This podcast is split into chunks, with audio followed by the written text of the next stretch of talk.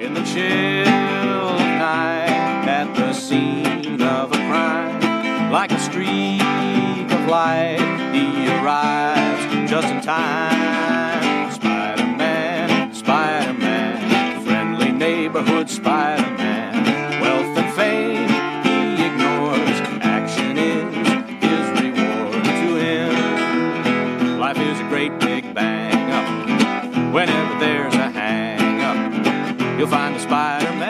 is episode 630 for July 2020, and you're listening to the Spider Man Crawl Space podcast, and I'm your host, Brad Douglas. Uh, I'm releasing this episode a little bit earlier. Usually they would be exclusive to Patreon members for two weeks, and then I'd release it to the public. However, Paul Jenkins has a Kickstarter campaign that I want him to reach, and he's got, as I uh, put this out, he's got 10 days left, and he's a little short of the uh, goal that he wants to hit, so I want him to hit it. So, again, uh, go to the link that I'm going to put in the description of this MP3 and also the video, etc., of how to support Paul Jenkins and his Fairy Quest book that he's uh, doing on uh, Kickstarter. Uh, I do want to thank the Patreon members that make uh, episodes like this possible by helping me pay the bills uh, as they come in for the podcast hosting, the website hosting, etc. So a perk is you get your name at the top of every episode. So personal thank you goes out to Ghost Spider 2018, JR, Robert, Alex, Frazetta Hulk, Frederick, Joshua, Kelly, Laura, Marcus, Matt. Michael 299, Mohammed, Noah, Patrick, Walter, Will, hashtag something good for you, AJ, Andrew, Bob, Craig, Dowd, Datboy, Donnie, Eric, Halfskimo, Ira, JB, Jay, John, Curtis, Michael, K. Patrick, Ricky, Sammers, Scott, Steven, Stewart, Symbiobro, Thomas, Vinkman, and Nick. Again, log on to patreon.com slash crawlspace, and you can help support the site and get exclusive episodes uh, two weeks early than most, except for this one because of the Kickstarter campaign. Uh, you also get Spider Satellites. I just released a two hour episode uh, a couple days ago that has, I think, nine reviews in it. Uh, great episode if you want to check that out. It's uh, books that aren't amazing, is what we cover on that one. One more time, patreon.com slash crawlspace. All right, Paul Jenkins is back. Let's talk to him. Paul, how are you, buddy? All right, Brad, how's it going, man? I'm good, man. It's been a few years. 2012, back in Chicago Comic Con last we met. Wow. A lot of water under the bridge, huh? yeah, I guess so, man. I didn't realize that. You have to excuse me. I'm making my tea. You know, You're In making advance- tea. In advance of my interviews, I always have to have a cup of tea. You know, Well, you're from the UK, but you're in Georgia, so you're but you still bring your tea. that's right. We already have people tuning in. We are have uh, Stoggy says, "Hey guys, Stogie, that's our guy. Stogie. Stogie. right. Oh, there you go, nice." And we have SoFlo, Crawlspace Brad, and Jenkins. Hello, what's going on? All right. So w- we're going to talk a bit about uh, your Spider-Man run. Mhm. Uh, we're also going to talk about a Kickstarter that you are currently in the process of doing. Let me pull this up, Mhm. and it's called Fairy Quest. And uh, when we met in Chicago, you had just released your first volume back in 2012. So Right. you're up to volume three on Kickstarter, and you've got uh, 596 backers at the moment. Mhm. Uh, your goal of 40 grand, you're almost there. Let me play this little video from the front end, uh, and I'll lower the volume. Talk a little bit about Fairy Quest. What is Fairy Quest? Uh, well, I'll tell you what, it- it's quite self-explanatory. Actually, if you want to turn the volume up a little bit, it'd probably help you to Okay. uh, to see it. Okay, and the big so it's bad wolf, and I am very, very hungry.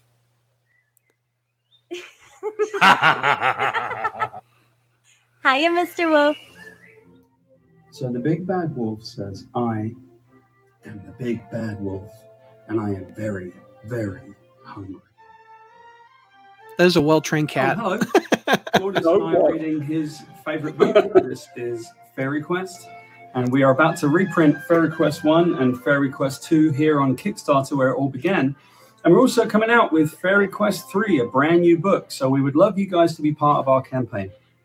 So we have planned a ton of extras and add-ons, lots of amazing swag that will add to every pledge as we're closing on our funding goals. We can't wait to bring you all kinds of exclusives and incentives that we'll announce if we're lucky enough to hit our stretch goals. And we have some special cover artists lined up. Uh, we have Ale Garza, we have Billy Tucci of Sergeant Rock fame, and we have Kevin Eastman, the co creator of the Teenage Mutant Ninja Turtles. So I think this is going to be a lot of fun. Fairy Quest 3 is the next chapter in the Fairy Quest saga, which is set in Fablewood, a giant forest where all of the stories live together, but they're divided by genre borders. We originally published the work here in the early days of Kickstarter. And after a long hiatus, I'm really thrilled that we're going to be bringing our book back here again. I know you're going to love the new 48 page chapter with a new main cover by Humberto Ramos. And this time we're welcoming the incredible Mike Bowden, as well as our fantabulous friend Leo Olea, who's going to be doing all of the colors and all of the design and lettering on the book. Since our first Kickstarter, Fairy Quest has been translated into a number of languages. It's been a cool statue. We've seen live action. We've had a bunch of cosplay people come up as our characters. And we've even developed a live action version of it that we performed at Pinewood Studios in Atlanta. All of this comes down to the fans at Kickstarter. We can't do any of this without your help. Fair Quest exists because of you, and now we're finally able to bring our beautiful book back into print. I'm so grateful that I have the opportunity to finish it here where it all began. So thanks for watching our video, and thanks so much for helping us. I tell you what, it looks it looks amazing. Um, and Thank it, you. it's basically Watch, the, watch my wife. oh oh you got a you got a blooper. Okay. Take 10. Take ten. You're not having. That's my wife. nice. Eighty-three percent there, man. Eighty-three percent there. That's Yep. awesome. So, Yep. Fairy Quest is is basically the fairy tales going off script a little bit with red, etc. And and they're not g- sticking to their their script essentially, right? Yeah, so basically, the way that we did it is if you, uh, the, the world is well called Fablewood, right? And they all live in this giant forest um, called called Fablewood. And it's a, a forest, it's the world where like all of the stories that I've ever been told are in there and they're all divided by borders, which are like genre borders, right? So you got Yeah. science fiction and fantasy and horror and romance and historical fiction. Right. Right in the middle, you got the children's stories, and they are made to tell their story. And if they don't tell them properly, then they get their minds wiped in the dreaded mind eraser. Yes. so, like a lot of children's stories, it's kind of got it's macabre. You know, it's like uh, Hansel and Yeah. Gretel is about an old lady that eats children. You know, uh, it's kind of dark, and Yeah. and so in the in the story, Red Riding Hood and the Wolf become best friends, and they decide to try to escape together, uh, so they can be together forever. And you've got uh, some cover art. Uh, Humberto did the first three covers, Yep. and uh, you have a new interior artist this time. Yep. Yeah, we've got Um, Mike Bowden, who's incredible, and it actually fits with the way that the story is. So Yeah. they try to escape. They go along the yellow brick road to freedom. That's Ale Garza, actually, that cover that you just showed. Oh, this Um, one. yeah, Right that here? one is Ale Garza. Um, I think if you can go into updates, you'll actually see a couple of really cool things. Oh, the one you put up today is beautiful. Let me yeah, show, so let me show that one.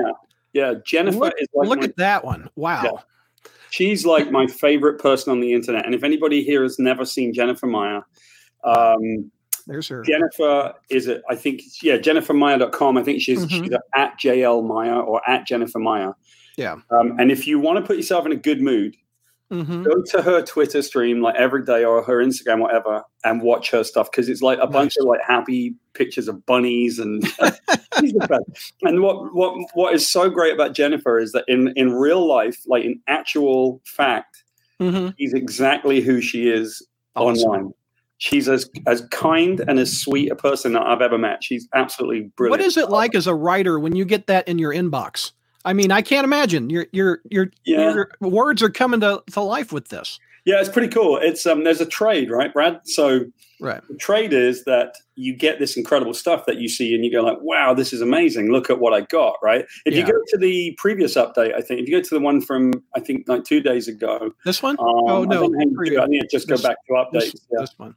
Yeah. So now we got some mock-ups of the covers, right? You can kind of see what it looks like. But if you go down a little bit, there's Ale Garza's cover, and then this one here hmm is Mike Bowden's art. So people That's understand. beautiful. I mean, we are not going sideways. Like his stuff is so great. No doubt. And um, if you, I think if yeah, if you go down, you can kind of see like the, Right. the new page.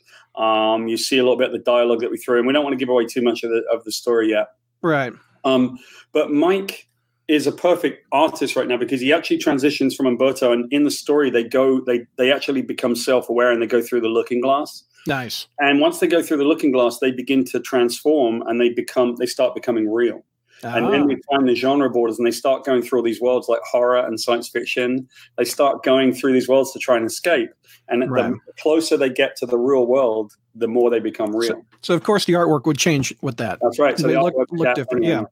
Uh, and this, you said they're going to Oz, so that is uh, No, this is well. This is they're, they're right now. They're on the Yellow Brick Road, and they just got caught by Dorothy. Dorothy. And Dorothy and the Tin Man and the and the Lion are all like really scary. Yeah, Yeah. that Dorothy is looks like she's a little from Texas. She doesn't She's look like Judy Garland. She, yeah, she's trailer trash. She's sexy Dor- Dorothy. You know. No, there you go. and, uh, um, and then they go, and this that image that you got right there, they go into Right. Wonderland, right? The one below. Uh, if you could just scroll down. and oh yeah. Wonderland with Alice. Yeah, oh, is that, I guess that's Alice over there. Yeah, yeah. There's Alice. There's the Hatter, but there's the you know there's Yeah. the Cheshire Cat. Cheshire Cat. Yeah, And Very so they nice. go through the looking glass, and at that point, everything's upside down, and it begins to change. And they nice. find that that Wonderland is in anarchy because no one's telling their story properly anymore. What's some other you've got on your updates is where you put most of the new art that comes in, etc. That people will Yeah, see. we do put we do put art. I mean, on our main page, we got some art, but we love to go through and you And know put- campaign, I think there's some. yeah, in the campaign, right? Yeah, yeah. I mean, if you actually just kind of go down and you see that we put uh, art. that Here's like images from the story. Um, Right. Beautiful. So you know, we we uh, I mean, basically, it's beautiful. yeah, no doubt, man. Amazing. I love the uh, the size of the book too. I mean, it, it's it's a bigger size than a regular trade paperback or a hardcover trade. Yeah, And it's also oh, and this is your son and your your wife, if I remember correctly, that is right? correct. Yeah. So my Nice. my little boy, when we started this, my son Jack was a Yeah. little dude, and now he's 14 years old, and he's got hair in his armpits. Did did he lose interest in Spider Man? The Spider Man's not on the shirt anymore, you know. uh, yeah, I don't know why Spider Man's. I, I, I kind of had forgotten that. I think it's probably just different pair of pajamas, right? oh yeah, there you go. and I, I guess your wife is tired of reading the same story to the kid over and over. So what happens is, well, actually, what happens is, as they get further away from their story, Yeah, the mother begins to forget the story, like because they're not Oh. telling the story. The story is now not memorable anymore, and so. oh, She's beginning to get frustrated and she's telling it wrong. And the kid's like, Why are you telling the story wrong? Oh, Because okay. The story isn't there anymore. Right because I haven't read two. I just signed up for that that uh, uh, group where you get to buy both of them, two and three. Oh, good. Okay, brilliant. Thank you for So I- backing us. And No, no problem. I, I oh, there's sexy Dorothy again. the sexy Dorothy. You know what's crazy about it is Yeah. With that particular book, um, Yeah. and I we'll, we'll, we'll tie this into Spider Man in a minute because you and I have known one thing that I think is is really interesting. Um, there are a couple of issues of Spider Man that I've done, and I've done lots of them, but there are a Mhm. couple that repeat with me. People come up with the same issues, and they're always emotionally very moved, and you probably can Yeah. guess which ones they are. The And the the baseball game, Yep. the African American Spider Man, yep, yep. and Uncle Ben's grave. I bet. Uncle Ben's grave. Yeah, that's Yeah. exactly it. Um, and so Yeah. they, they they will come up and they'll talk to me about that. They come back. Well, they always come back about this project too. Like people Nice. will buy issue one, come around in a circle the next day and say, "I need the next one." Awesome. And it doesn't matter if it's a little girl who's five years old or a dude in his sixties. Everybody comes back the same way and Yeah. says, "I want it." So what you're looking at right there, which I think is Yeah. kind of cool, is um, right. The embossing. yeah, the embossing and the and the the um, the way that we did the um, the UV coating. There's a little Mm-hmm. video that plays actually that shows you the way that we want to put them together. Oh, here we I go. I like to own books that I can keep. You know. Oh yeah, no doubt. Okay, so let's take a look at the production values that we've got. What if I full screen it? What will that do? The Oh, there you go. Or perfect bound side of the book. Um, we like to make something that lasts for a very long time. If you look at the back cover, and we've done it on both covers, you'll see as I've held it up to the light here, um, it says "Do not deviate," but that's actually just using a spot UV varnish. Um, so that's something that we brought to the front cover of all of our books. Let's take a look at the front cover.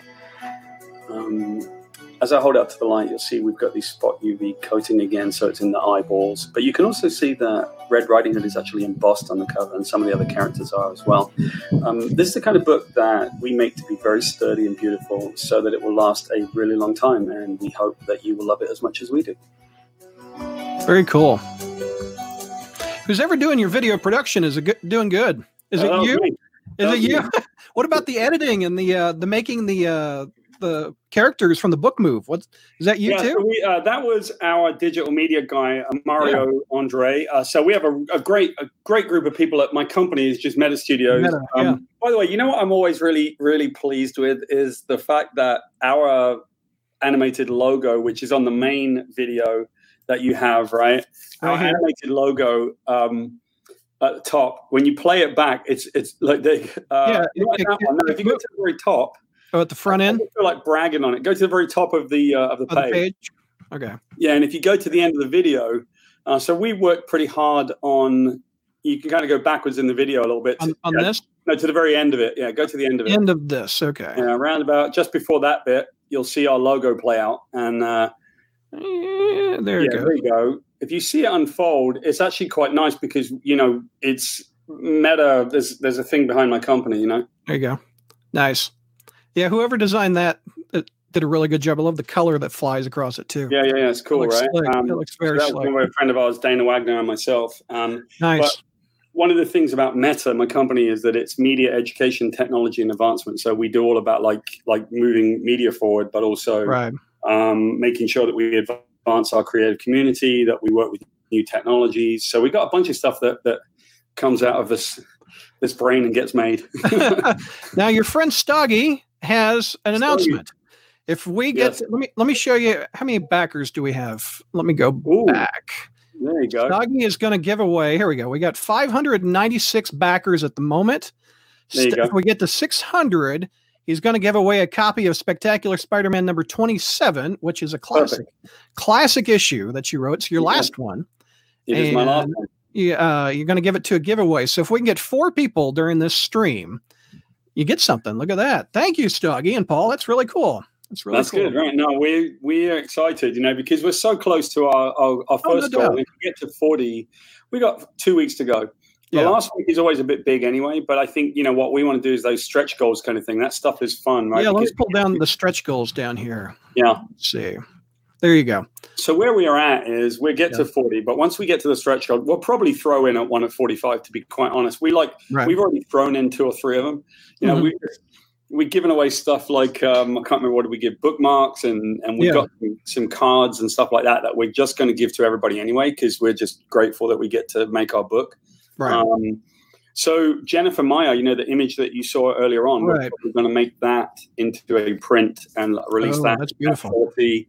Um, everybody really seems to want that book, but we're also going to be making some cards, and and Stogie and I are working on a bunch of cool stuff. Um, yeah, I should mention by the way, you just kind of went past Jill. Yeah. Um, yeah, there we go. I forgot to mention Jill, of course. Um, so Jill is Oh. amazing. Jill Thompson. She's Yeah. doing the cover for us as well. She's brilliant. Um, she's a good friend, and she's a really, really, really talented artist. So Right. Jill Thompson, Ale Garza, Kevin Eastman, Mike Bowden, um, and Billy Tucci. No doubt. And, and, and what makes it? Well, we got the, the, the always the main covers by Humberto, who I Right. in the book with, and Leo, who you see below, is the secret weapon because all of that beautiful coloring that you see, that's Leo. No. He's got a uh, David Bowie look going on. Yeah. you, you never know with Leo; he's got something going on. One one thing I like that uh, over here on your your pledges, uh, you can get whatever variant you want. Yes. Of you can get an Eastman cover, you can get uh, any any of them that you want. So Yeah. Uh, again, if we get up here, let me scroll all the way to the top. If we get to 500, oh nope, I'm on the updates. Let me go back. If we get to 600, you're giving away Yeah. an autographed Spider-Man. Look at that. You know, Let's we just let me, have let me hit refresh. go, t- go tell your friends is the trick, right? Yeah, go, tell your friends. Share this live stream because we're going to be talking about Spider Man. So, uh, again, Fairy Quest. Uh, right. If you want to uh, support it in the description on Facebook and YouTube, I put a link to the Kickstarter. Just click on that in the video that you're watching right now. All right, you ready to talk Spider Man? Yeah, let's talk Spider-Man, man. All right, let me remove this. And so we you're you originally started because I'm going to try to avoid what we've already talked about. I'm going to talk about some stuff that we didn't talk about back in 2012 at the uh, Chicago Comic Con. Okay. The the um, your very first issue was in Web Spinners, That's right. and you, you tackled the chameleon. Yeah. And one of my favorite things in that issue is how you had him talk about how he's his first. That was Spider-Man's very first That's right. villain. Here, here is the issue. Talk about the, what, what went into writing this one. Did you always? I mean, where better to start than with Chameleon for your first Spider-Man? He was the first. He was the first guy, wasn't he? He was the first Yeah. villain, and so right. um, it's an. There's always a story behind almost everything that I write, Brad, and uh, I think you may have seen this, but on our YouTube channel on Meta, uh, which you know we've been doing some cool stuff, but you know we don't do it as often right now, but we're about to once we finish with our Kickstarter. And I began to do the story behind the story and actually tell everybody, like, you know, Nice. what what is behind each of these issues, right? Now we haven't gotten to that one, but let me tell you the story behind the story, and and I'll get to Okay. it. Uh, you know, so what happened was when I came to Marvel, um, I was not an insider, right? I'm not an insider in comics, and I think you and I've talked a little bit about that before. Right. I found that to be my advantage, right? Uh, sorry, but I didn't read millions of comics before I wrote Spider Man. Right. I'm not a massive, long time comic book reader, but I'm familiar enough with with them, right? Mhm. I love the form of art. It's not like I don't know who Spider Man is. I have a pretty strong idea of who he is. I wrote him for six years, right? right. But I came to Marvel and we did a set of characters called the Inhumans, right? Right. Uh, they couldn't give them away. They had never been able to sell them. They had tried them a few times. And so they were the biggest set of throwaway characters. And we came in Marvel Knights when Chapter 11 bankruptcy was at Marvel. Right. And they let me write the Inhumans and it won an Eisner Award. And they didn't know what to do with me at that point because Congratulations. Here's do, right? Spider-Man. yeah, they well, that's what they did, right? So Yeah. how frustrating to you and maybe the fans of your show that I turned them down and said, no, thanks. I don't know. I don't know what to do with Spider-Man.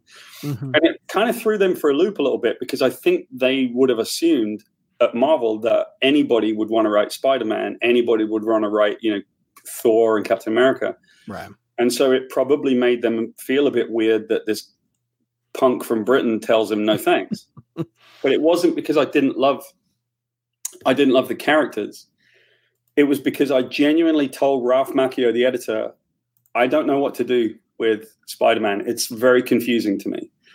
Um, it's it's you you and so I had this kind of big lecture with with Ralph, who's a wonderful guy but I'm a writer that happens to work in comics, and um, that's been my advantage, right, Brad? I I'm, Yeah. I'm lucky because I don't live and die with each of the. You know, if I I could write Batman, I could write the Riddler, I could write the Big Wheel. You know, Yeah. I don't care, right? Mindworm. I mean, we're going to talk about Mindworm. Mindworm in a little bit. You made me care about Mindworm, dude. Mindworm. And so I felt that I could make you care about any character. I don't care what character it was. And that included Spider Man. And so I talked to Ralph the very first time he asked me, and I said, Ralph, I'll be honest with you, I don't understand Spider Man at all. Um, I know there's been a clone saga, but I don't really feel like I understand it. Welcome to the Yeah. club.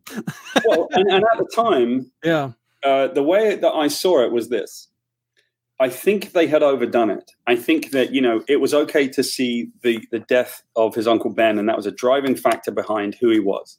hmm And after that, Gwen dies, and to me, that was the death of the love of his life. And with all due respect to Mary Jane, that was like it, it doesn't mean that she he doesn't love Mary Jane just because he once loved Gwen. He still loved her, right? And he loved Gwen, and everything about him Right. was his love for her.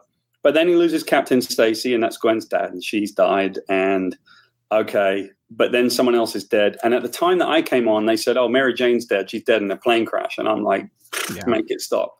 I don't get it. right? What's the point? Um, and and and even when I very first took over, they said Mary Jane's dead, but she's coming back. And I said, "Yeah, well, what was your first clue? Like you you don't you know you never saw the body, so she's coming back, right?" Yeah, Like, it's comics. Even if you do see the body, who cares? yeah, who cares, right? Yeah. And so what happened was I, I said I, I don't get it. It's so convoluted. I can't even make head or tail of what. It, if you let me write it simply, then I can do it. if you don't, if you don't let me just write simple stuff that really speaks to the core of the character, I don't think I'm your guy. If you want, but what happened was Hmm. about two years into working at Marvel, um, I I was I'd done Inhumans. I was working on Sentry. Yeah. And Ralph tried me one more time, and I said, Ralph, you know, I, I hang on a minute.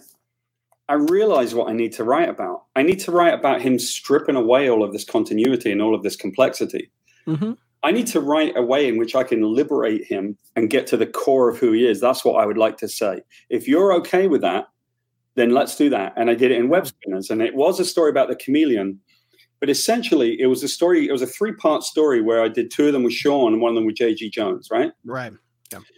And in the first two, he undergoes a difficult situation with the chameleon where the chameleon has come to a point where he realizes his life can't be interesting because he can't be who he really is. He doesn't even know who he is mm. because he's just other people.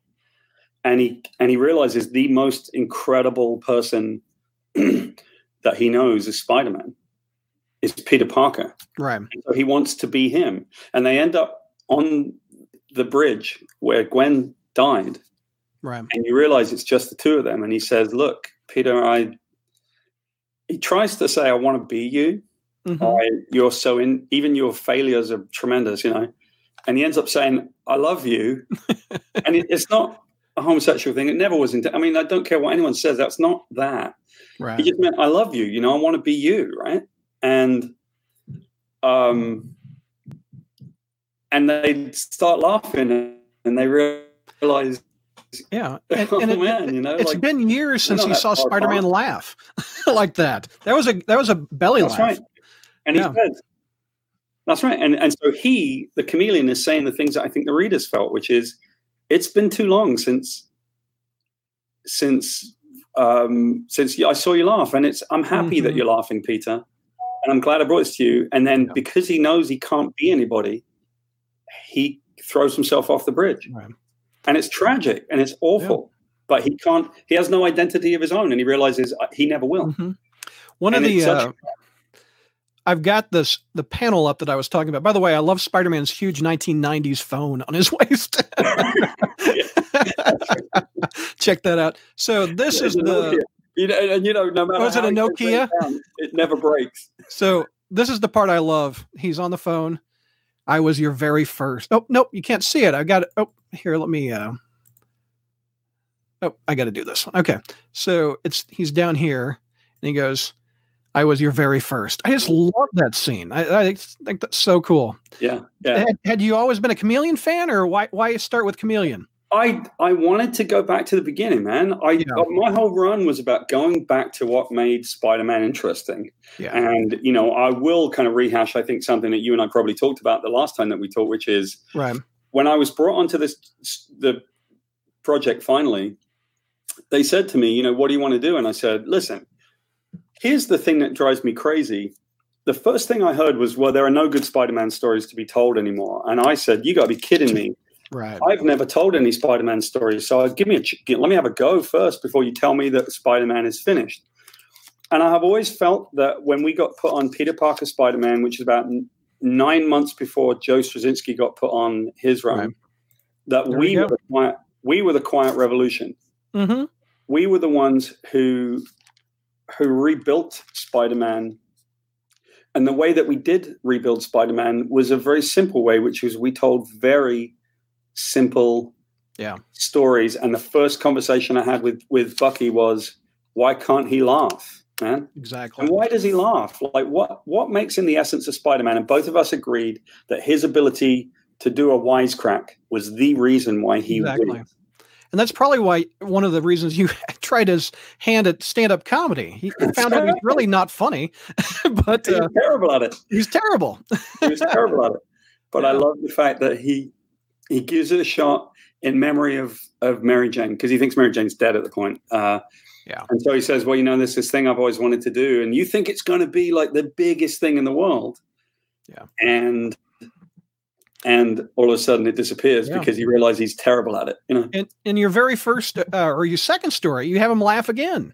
He Yes. got hit in the hit in the head with the dirt or mud for, at Well- Uncle Ben's grave. So the whole the whole issue Yeah. that whole issue was about how if you look at the essence of who he is as a human being, he's going to be shaped by some of the things, and then there's part of it that he's going to be right. That Right. you know, I'm a parent, right? I have little Mhm. kids, and I know that at times um, my children will be who they are, whether I try to teach them something or not, and at other times um, they will do the things that I taught them.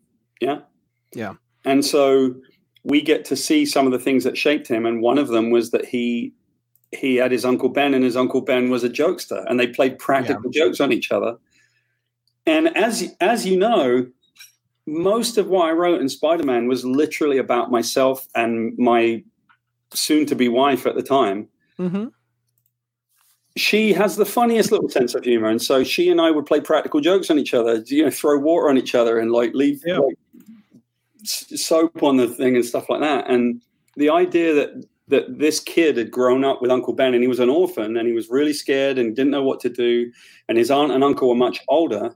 Yeah. And then he comes to the house for the very first time, like the bit that you're showing there Yeah.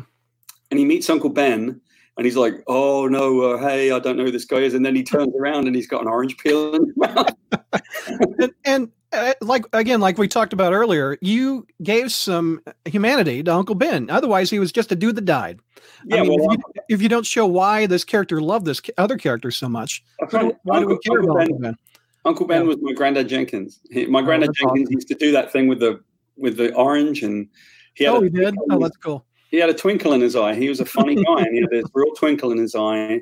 Yeah. and he had a ton of pain in his life. Um, he had had to throw himself off a train. He designed most of the railways in Kenya, and Oh, he wow. had to throw himself off a train one time, and it smashed his leg up on a bunch of rocks. Wow. So he was in a lot of pain, but he was a pleasant dude.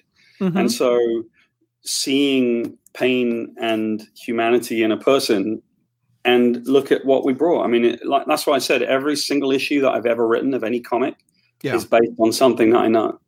That's awesome. So you started with um, what was it?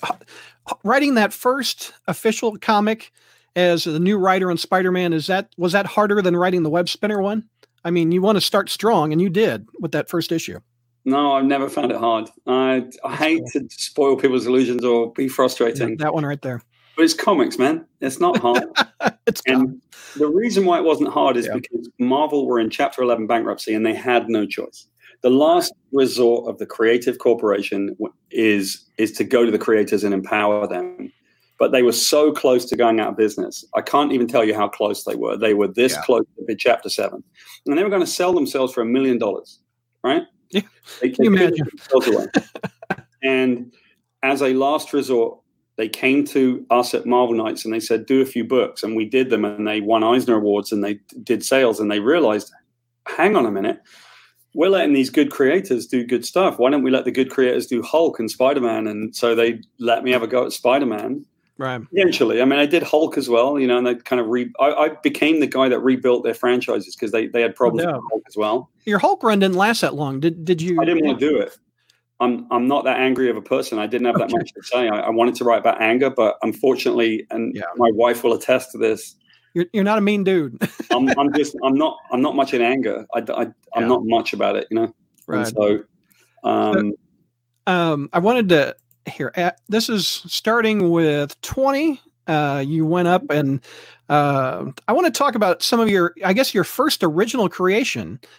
Spider-Man is typeface. Talk about typeface, man. I tell you what, I'll trade you. I'll talk about typeface if you let me talk about maximum security next. The next Oh one. God, It's I didn't even have that on my notes, but go ahead. So typeface, it was Bucky and I had done a few fun issues, right? right. there was if there was one you know that was a ton of fun um, and it was about him explaining to us who uncle ben was and what his relationship was we had the idea that he would fight a gang of mimes and that was really funny right we loved that story and we used to do funny little jokes you know there's a there's a whole sequence at one point where he's um I don't even know if Mary Jane's in the picture, but he's in his apartment. He's by himself, and he shares an apartment with Randy, his Mhm. friend Right. and he's singing Queen and he's eating a tub of ice cream. Oh yeah. He's wandering around making a load of noise, and the towel falls off just as he bows, right? And Randy walks in and is like, "Well, that was unexpected." And he walks right back out again. And they Yeah. used to let us do that, right? They they would never let us do You that. I think Randy was with uh oh what's her name from the Bugle? Um oh what I can't think of her name right now. Oh yeah, yeah, yeah, yeah. She, uh, Um, now it's been a while since I wrote it. Um, but you know, the point was that they used to let us have fun, right? They no never doubt. say no you doubt. can't do that, or you're wasting real estate in a comic or something. Yeah. They literally had to trust the creators, and so Bucky and I did it. And so getting back to typeface, Okay. we said, let's do like an intentionally bad joke, right? There he is. It's a terrible joke. He, he has type all over his face Yeah. And he throws letters around. And I thought that's as good of a bad Spider Man villain as I've ever, you know, that's what it was. You're, you're in on the joke. You know it's a bad villain. Oh, we knew it was a bad villain, but we loved the bad villain. We No thought he was great. We thought he was funny. Yeah. And we realized you can still tell an interesting story with that person. He's still, you know, there's elements of who he is. Um, and we we loved it, right? Like it was a stupid character, but Mm-hmm. it just to be clear, we knew it was a stupid character, and we figured people would go, "That's pretty funny, right?" You know, like, and then other people were like, "Well, I don't know about that new character." I'm like, "Well, I neither do I." There you go. yeah, there he is. He's got a, you know, he's just a Got like a flavor Flav thing going on around his neck, you know? Yeah, he does. Right. And there's a funny thing too. We called him Gordon Thomas, right? So if you actually look up Gordon Thomas online, if you get a different browser and you, you look up Gordon Thomas, Gordon Thomas did. I love atrocious music, right? Is so if you find this Gordon right here? No, look up Gordon Thomas uh, bad music. there you go, bad musician. Outsider Gordon musician Thomas. right here. Gordon Thomas is the worst musician I've ever heard. He is unbelievable. And if you go to his official website, gordonthomas.com, you can hear maybe a couple of it. Yeah, there you go. You can hear a couple of his songs. Now, here's the thing about this guy. Yeah. He's a sweet dude. Yeah, listen, uh, listen to his music. If you, you I believe that No. nothing happens until it's Can you hear it? complications. oh no, this is his documentary, which is awesome. Oh, Uh, go, go to another one. Um, let's see. I'll give you one to play. Hang on. Uh, try Brown Baby. Yeah, they're all good. okay. He's atrocious. A listener in New York got Uh, Exactly naive. Oh, here we go. I know it's you. One for me. And I hope Wow. you And I can't sing, so I can't talk, but you. I, I love this man. Right? Okay. I love this man because I have a funny sense of humor, and I just I love Yeah. Gordon Thomas. No he used to appear on the front of all of his albums, and Yeah. his his record label was called Sam Hot Records, which, by the way, for those of you not paying attention, is an anagram of the word Thomas. Oh, Right? and he would appear on the front of all of his records holding a trombone, except A, he couldn't play the trombone, and B, there is no trombone on any of the records, right? wow. So I loved him, and I would do stuff like that. Like the name of Typeface, his actual name is Gordon Thomas, and that's named after that dude. Named right there, after that Thomas. dude. Oh, that's so funny. Yeah. That's really funny. By the way, Venkman says Glory Grant. We couldn't think of Glory Glory Grant. Grant, that's it. Yeah, yeah, yeah. Okay. And Stoggy has this in. We need three more backers. We were going to do four. We got one in the time we've been talking. So there you go. All right, We're gonna good. Give away a copy of Spectacular Spider-Man 27, signed by Paul. If we get three more backers for his Kickstarter. Perfect. Again, the uh, the link to Kickstarter is in this video description on Facebook and YouTube. So, okay, you asked me to talk. I wasn't going to, but let me go back. I'm I'm losing my tabs. Hold on a second. Sorry about that.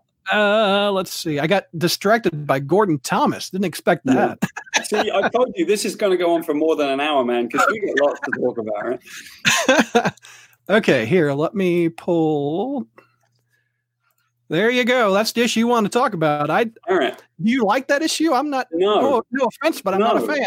no, that thing was a mess, and let me tell you why it was a mess. So they call me up and they say, Yeah. I sent them in a script for 24, and they called me up and they said, What's this? What's this script? And I said, What do you mean, what's this script? It's just next month. And they said, No, no. Where's the where's the tie-in? Oh God.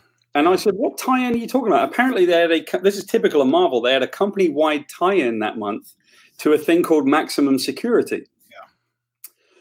But they didn't tell me, and presumably it's because I'm just not an insider. Right? I don't get on the phone with all these people. I don't. I don't know what's going on.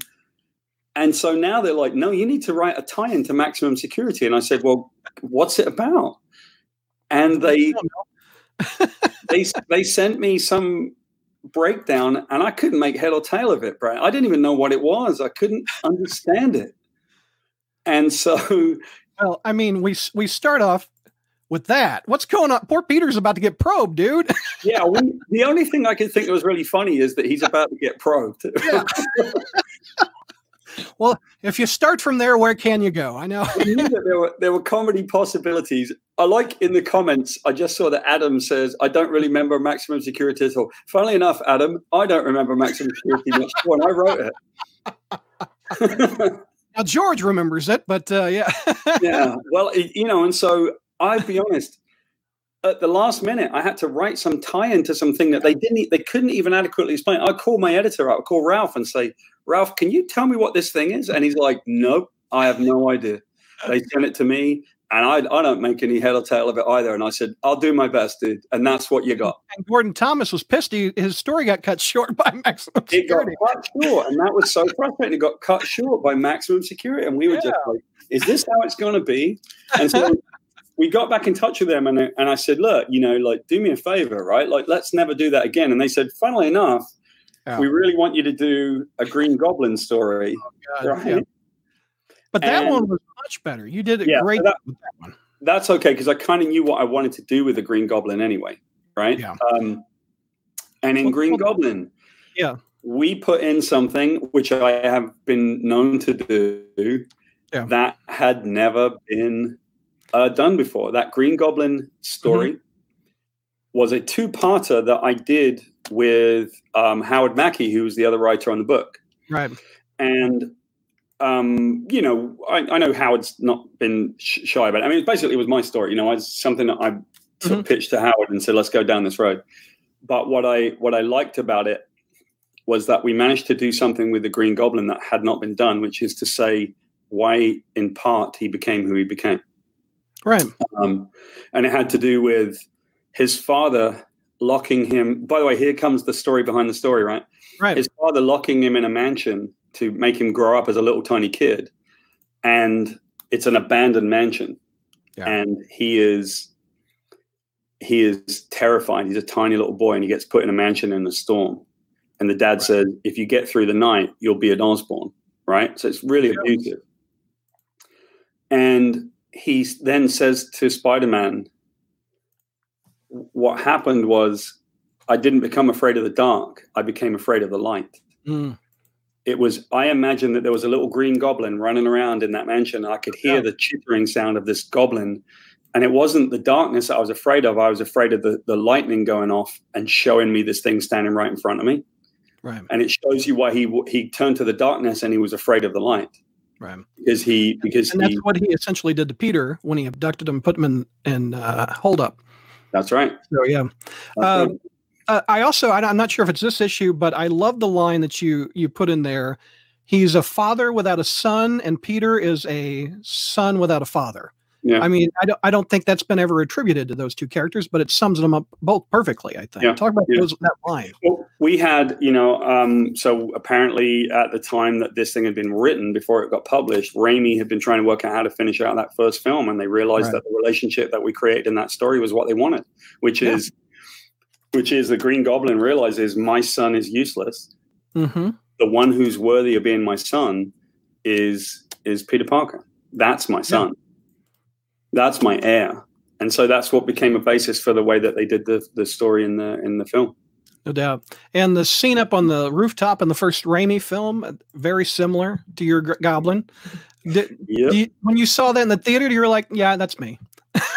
Listen, listen, I've had an entire career of watching my stuff get appropriated by Marvel for their things. You know, Oh, I mean, to be fair, I Yeah. did create the origin of Wolverine, um, and they Yeah. said you're not going to get credited because Stan's the only one by contract that gets credited. So Oh.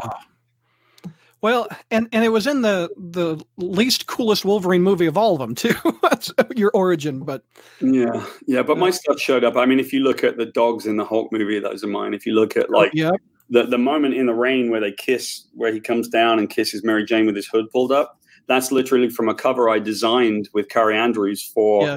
Uh, Charlie Adler's one, and so you can see my stuff show up in their films all the time. right. they they actually started interviewing me. This is like a company policy thing.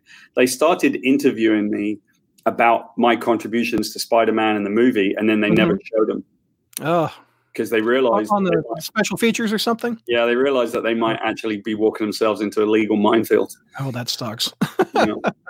The uh, if I could pull it up, I'm not sure if I've got it in a tab. The Marvel Unlimited app is kind of wigging out on me, but uh, I thought Typeface died in your Civil War. I thought you Oh, killed him. yes, yeah, Yeah. yeah, Yeah. I think we do him in. I, I, it's funny you mention that because I hadn't thought about him in a while, but I think we I think we tagged him.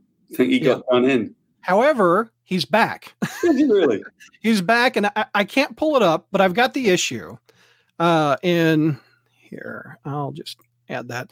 In well, I don't want to show the whole thing. I might get in trouble. But in Deadpool, Spider-Man number twelve, This is great. they team up with Santa. Yeah.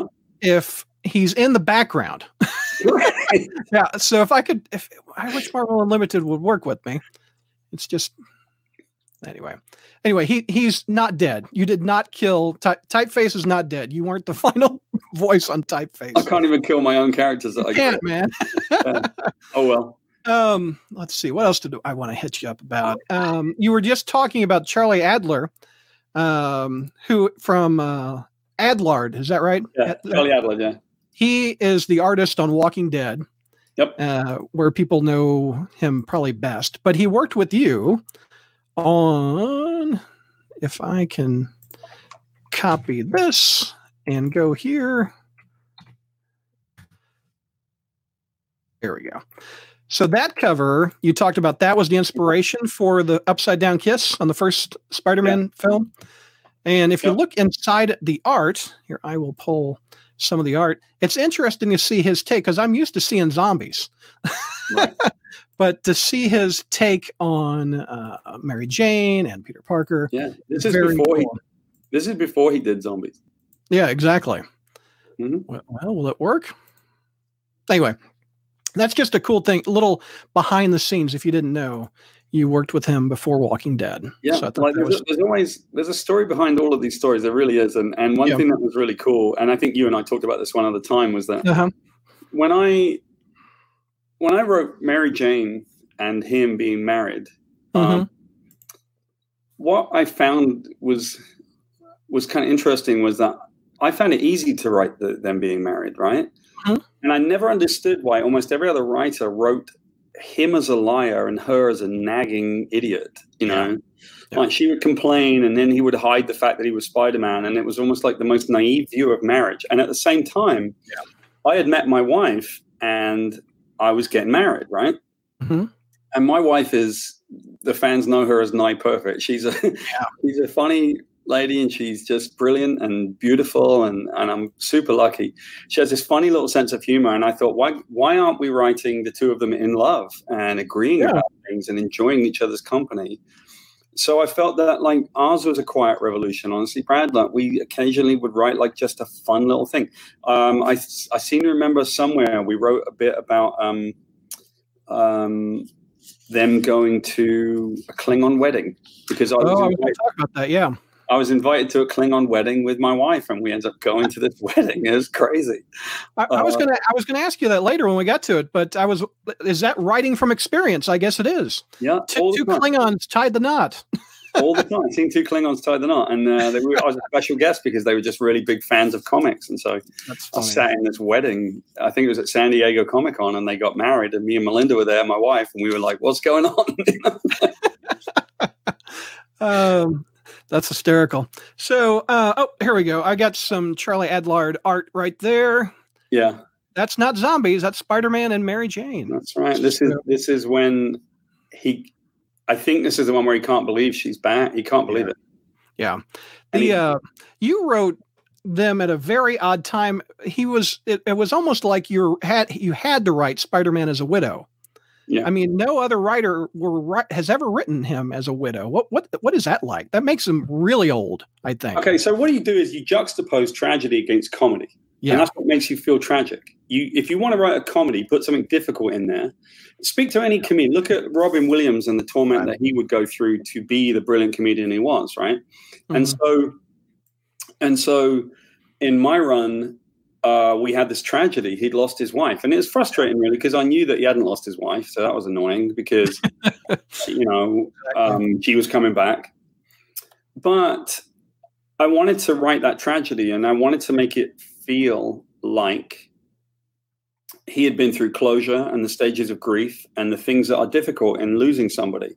And so we did a a great scene, and I don't know if you remember this scene, but this is one of my favorites I ever wrote too. We did a scene in one of the books where he is in a bar and he has his wedding ring and he's put it on his right hand. Oh because- yeah, because he I remember believes- he believes that when your wedding ring's on the other hand, um, it means that you're showing everybody that you're a widow. hmm But it, but it doesn't mean that. It it can mean that you're gay and you are sort of like signifying, you know, that may, I'm not sure if it's someone who's gay who's married a, a gay married man. I'm not sure, but so he's in the bar and he's talking to this dude and he's like, the guy says, "You too, huh?" And he's like, "Yeah." No, he says to the guy, he says, "You too, huh?" And the guy's like, "Uh, yeah, yeah, sure." And they get talking and they end up talking at cross purposes. And he goes back to Randy and he says, "Oh, mate, the nicest guy. He's he's a widow like me." And he explains it. And Randy's like, "Dude." You don't even know. Yeah. You have no idea what you just did. And Peter's like, I need to go tell him. I'm really sorry. See, I didn't even know that. That that that uh, I, I'm with Peter on that. I had no idea. You put your ring on the other finger. That you're you're. It was something that I I That's read about, and I thought, well, you know, I love so the idea that in the biggest tragedy where he's because it, actually that, that scene was all about him saying to the world, "Okay, I get it. I've lost you, and there's nothing I can do, and I can't go back." And it's about time, symbolically, he says, that I go and I put my ring on my other finger. Exactly. and little does he know that he's screwing up. um, real quick, one of our panelists uh, who's been commenting is George, and George met you a long time ago, I think in the '90s, and uh, it was. Bef- I think you. I'll tell his story since he's not on the line because he's told this story before, and I, I want to see if you remember it. He, he, you and him were at a convention, and you were engaged, and next to. Uh, uh, uh, one of your booths was a Playboy Playmate or something, and they were hitting on you.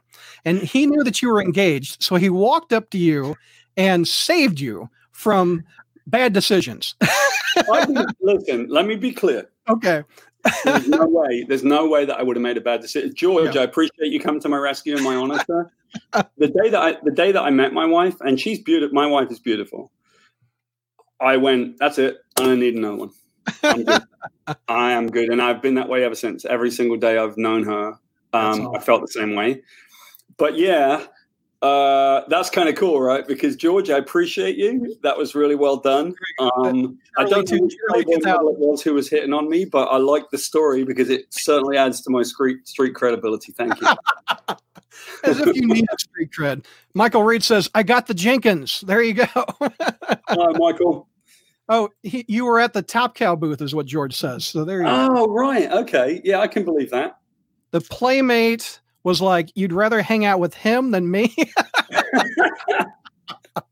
That's awesome. Yeah, listen, man. I, you know, one of the things about it is if you live in this country with a British accent, it's like a license to print money. And so, for a while, right, I wrote Spider Man. I'm like, I played soccer like six matches a week or something. I'm totally in shape. I, I drive a Blues Brothers cop car. I wear a leather jacket. I got earrings. I got a British accent. It's basically, Your catnip. you know, call, call your own shot, right? And uh, you know, what can you say? so we we go from typeface to your other villain that you created was Fusion. Talk Yeah. about this one. So, uh, I think it's a great origin of a villain. Yeah. The, a dad whose son died wearing a Spider-Man suit and swung from a rope and died. Yeah. I mean, it's a great, great hook. Yeah, and he blamed he blamed Spider Man for being Spider Man, and um, um, the the child dies, and so he hates him. Yeah. And what he does to him is he has the ability to project Yeah. an emotion and a feeling. That is based on a true story, though, um, as Oh, wow. everything is. Um, I broke my neck playing football, Oh wow. and for maybe three or four months, I was unable to walk properly. I um, I actually l- laid in a bathtub. Um, I went down to about 140 pounds. Um, I was nauseated constantly, and um, I had to have all this therapy. And I was very lucky um, that I didn't do the Christopher Reeve. Actually, I was quite close to it. Um, I do to this day have a little bump that hits my spinal cord, so I deal with a lot of um, um, vertigo. And what's interesting about it is that I wrote about that in Fusion, right? It was like he is now stranded and he's broken, he thinks he's broken his neck. And so it's all about the will that you have to stand up after you've had your neck broken or you've had a really bad injury. But it was a lot about me writing about the compassion I feel for people that that never do have the luck or the right. fortune that I had, and they they they are paralyzed or they have a debilitating illness. And then in part, it was about the fact that I do deal with a debilitating illness. I have vert- vertigo, and I still have it. And um, you can't see it on me. Hmm. You know, you can't tell that I have it because uh, it's like being the difference between being blind and deaf. We feel sorry for the blind guy, and we think the deaf guy is stupid. Yeah. right? If you can't see it, you, you uh, yeah, we're all visual. see it on Yeah. compassion. So Fusion Yeah. was a cool character. I, that was a that was a very personal story. The one about him breaking his neck. Uh, during that fusion story, we were introduced to a couple characters who I think sadly should still be in the Spar- uh, Spider-Man universe. My man Barker, who has his own Wikipedia page. Yeah, that'd be great. Well, it's a Marvel Wikipedia. Uh, so check out Barker. I, I love Barker. Are you a dog? I mean, we saw the cat in the Kickstarter video. Are you a dog guy? So I love dogs too. We got a dog. We have a little dog called Sprocket. She's half dog and half goat, Is right? it like from Fraggle Rock? Yeah, yeah. She's Oh, she's nice. a Sprocket, right? Yeah. But um, so Barker is based on this Rottweiler that we used to go walk in our court. We had a Welsh corgi Okay. Colin. And my wife and I, when we just got married, the first thing that we bought was was a dog, and it was this um this this, this, this little Welsh corgi, and we would walk him down the street, and we would get to Rock, the Rottweiler, who Barker is based on. Nice. So Rock would run up and down, and he would just flip out. And Rottweilers, you know, what you have to understand is they're the Yeah. sweetest. They're funny dogs, man. They're not. You can train them to be awful, but Kind of like pit, pit bulls. I've never met a mean pit bull or a No. Rottweiler. Right. And so Yeah. Rock, Rock was this funny dog. And one day we're walking and I'm looking and I realized Rock would see me coming and he would run back into his kennel and then he would run out again. And it was like when he ran in his kennel, it was mm. almost like you could hear him like soaring and stuff. Like, I didn't know what Rock was up to, but I came up with this whole story about how he would go in there. He's building something. Yeah. And uh, Oh, I love that part because in the Marvel universe, a dog could be building something to A kill dog you. could be building something exactly, right? and so we had this whole thing about Rock Yeah. and or, or the the dog Barker. Yeah. And the funny thing about Barker is Barker is the person who knows that Peter Parker is Spider Man. Oh, exactly. I think that's so clever. Yeah, I think that's so clever. Well, you can't forget Barker's owner, Karen, who also has a wik- uh, Wikipedia. of course, they used the best picture of Karen over here. they did. Yeah, so Karen. Um, so it's funny that George brought up the the Playboy girl. Okay. By the way, he says it's confirmed the chicks are into Paul. So Karen's kind of like the amalgam of the. It's not temptation for me. I didn't ever get tempted. Yeah. Uh, it's not. I'm not saying that. My wife doesn't watch my streams anyway, but uh, I I wasn't tempted, but I definitely had a lot of temptation. I suppose you could say because hmm yeah, you know, like, and so Karen is that like sexy vamp, and I'm telling Oh, you, yeah. Brad, there's one story that I wrote, and I. There are two or three Spider-Man stories that we didn't do, and one of them you would have loved, but unfortunately, you know, at a certain point, I didn't do any more Spider-Man. Um, but Right. Karen was a cool character. Uh, Oh, yeah. He was totally. You could never tell if she was into Peter or not, but she was sort of in his face, and she was across the street, and she Yeah. would come out on a balcony wearing lingerie, and he'd be like, "Okay, no." When you, in the 2012 interview, you said you wanted to surround Peter with hot chicks, Yeah, just to because just to, Mary make Jane was fun gone and, and temptation was around. You know. just to show like like he does care about you know people and he's genuine and he does not tempted but they're there right um so the Yeah. story that i never got to write was one where he. So you're missing one character, and one character that people. Oh, please tell me. I have. If if this is what I think you're going to do, are you going to hook him up with John Anderson? No, John was my. Oh. I, played, I played. Big John was a guy that I played with, so he was my mate from New Zealand, and we played football together. I always thought John and Karen would have been perfect. John, yeah, John. No, that could have been. Easy. I think we tried to get them together anyway at one point, but John was just hideous with women anyway. My the real John was Okay. terrible, and so I we mean, were. he's a Kiwi kid, man. Yeah, he's the Kiwi kid, and he gives him the Kiwi kid. No, the character that I was going to bring up was the piece of cheese that was called Kevin. Oh, Kevin the Cheese. Okay, yeah. So we had this piece of cheese in in uh, in in his fridge when he lived with Randy. Yeah. And he said, "No, I'm I'm keeping the piece of cheese. It's my pet." and then later on in one of the issues, we actually showed that when he opened the fridge, the cheese had a little heart emoji. It was like, "Oh, it's Peter." And then he closed the fridge door, and his little heart would get broken every time. like the So the cheese is sentient. right, the cheese is sentient. And so we did. I wrote an issue, and we we never did it. And it was basically Peter's crazy day. And at the very beginning of the um, issue, he wakes up and he looks across, and Karen is in bed next to him. And then Oh, it's like, oh, like, I don't know how I got here. And then he looks around and he's got like a snorkel and flippers on, and he's wearing a tutu, and he can't. He has no idea how he got there. And the Yeah. story's all about how he accidentally ate a piece of the cheese and it messed him up when he went on patrol, and he kept getting concussions, right? And mm-hmm. so his behavior gets more and more erratic. And it had the big wheel in it. It had. Oh, yeah. I'm not kidding. And it was a total comedy issue about this whole comedy of errors. And he ends up, he hasn't done anything with Karen, but he ends up waking up next to her and looking across and going, and I think that we did, we kind of appropriated at one point and we had him wake up next to the dog, right? he woke up next to Barker and he was like, okay. Oh, that's hysterical. Well, you know, in the Marvel universe, cheese can have mutant powers. Evidently, I could mess with you. Yeah. absolutely. Well, It you're talking sentient. about some He of your. Oh, go ahead. I said, well, he said it was sentient. He said it was a piece of cheese he was trying to grow. And then, and then it ends up that Kevin is sentient, which is kind of cute. George says, I think Kevin moved at one point there. Yeah. The cheese. Yeah, he did. Yeah. He moved Yeah. across the fridge. Kevin, the sentient cheese. There you go. And Anthony goes, I remember John Anderson flashback. Yeah. Kevin is Kindred. I don't, I don't know if you're reading the current Amazing Spider-Man, but we don't know who Kindred is. So we're It could be, to, the, could be the cheese. Yeah. Kevin, is. the, Kevin and Kindred.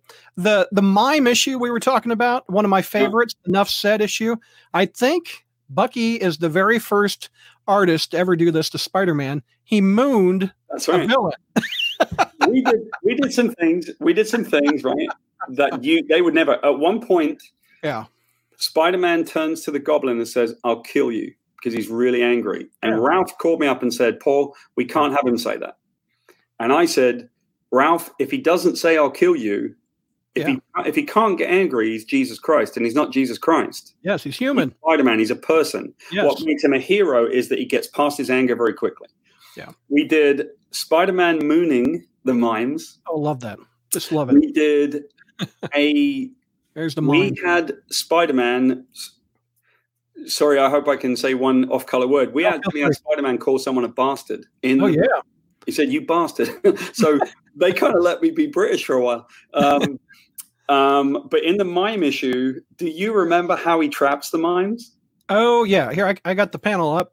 He he does a little uh, arrow, doesn't he? No he well okay so he traps them if you Oh, can i don't know if you can bring them up but he yeah. basically he points at his bum and now they all chase him right Here we And we, we loved it because they're driving the Mime-mobile, which is a, a Volkswagen, and they pull up next to the Monk-mobile, which is also a Volkswagen. So they chase him into the into this place, and he breaks the light. It's all silent, and then they shoot in, and they're trying to get him, and he closes this thing. He's trapped them, and they wake up, and he's laughing at them, and he trapped them inside plexiglass, like because they're Oh, they yeah.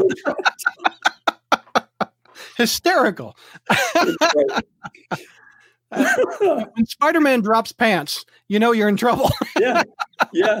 So it was fun. Like we had the best time. Bucky and I yeah, that's and a, I've, I've told you this before. I know, like my Yeah, favorite, one of my favorite memories in my life Mhm. is when we took over Spider-Man, and Bucky calls me and he says, "You're never going to believe this. We're on the front page of the Sun newspaper, which is the British tabloid." Oh, And I'm like, "There's no way that a kid from where I came from is on the front of the Sun." And he said, "Yeah," and it basically says, "Brits take over America." and it was because two British guys had taken over Spider-Man, right? Yeah. And so I end up on this phone call with him, and we're, we're going, Well, what do you want to do? And I said, I just want to bring back his sense of humor, man. I want it to be like, feel like it's fun. And he and I, it's it's three o'clock in the morning, my time. It's like nine o'clock in, it's probably eight o'clock in the morning in Britain. And I have never laughed so hard on a phone call as when we created the story against the mimes and typeface. All of it came in the same conversation. Yeah. We just had the best time. We laughed and laughed. We had the monks. We had all kinds of characters that were just, it was great. that's funny. Um, here, uh, one of my favorites. I liked your first Green Goblin story, but your second one I think is is my favorite. Uh, this one went into the brains of Norman Osborn. What was that like? I mean, you really don't. You really got into his head for me. Well, if you- that. Yeah, but I mean, really, what we got into was we got into the head of Peter Parker, right? And and so here's my feeling: it doesn't matter that he loves Mary Jane, right? Yeah. Gwen was his first love, and just because you love someone now doesn't mean to say you weren't in love before.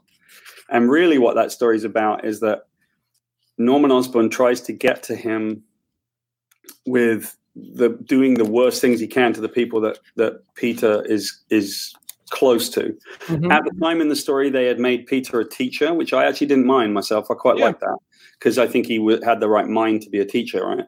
Yeah. And they drove, they drive a truck into his school, driven by Flash, who Mm-hmm. they have plied with alcohol, even though he'd given up drinking. Right. And it's a message to Peter Parker from Norman Osborn, and it's I'm going to take all your people out. Yeah. And then Norman Osborn visits the school and talks to Peter in front of the in front of everybody and says it's terrible what happened. And Peter's like really mad, and he's like, "Yeah, it'd be a shame if something happened in re- in return." And they're they're talking across at each other, right in front of everybody, and you know there's this antagonism.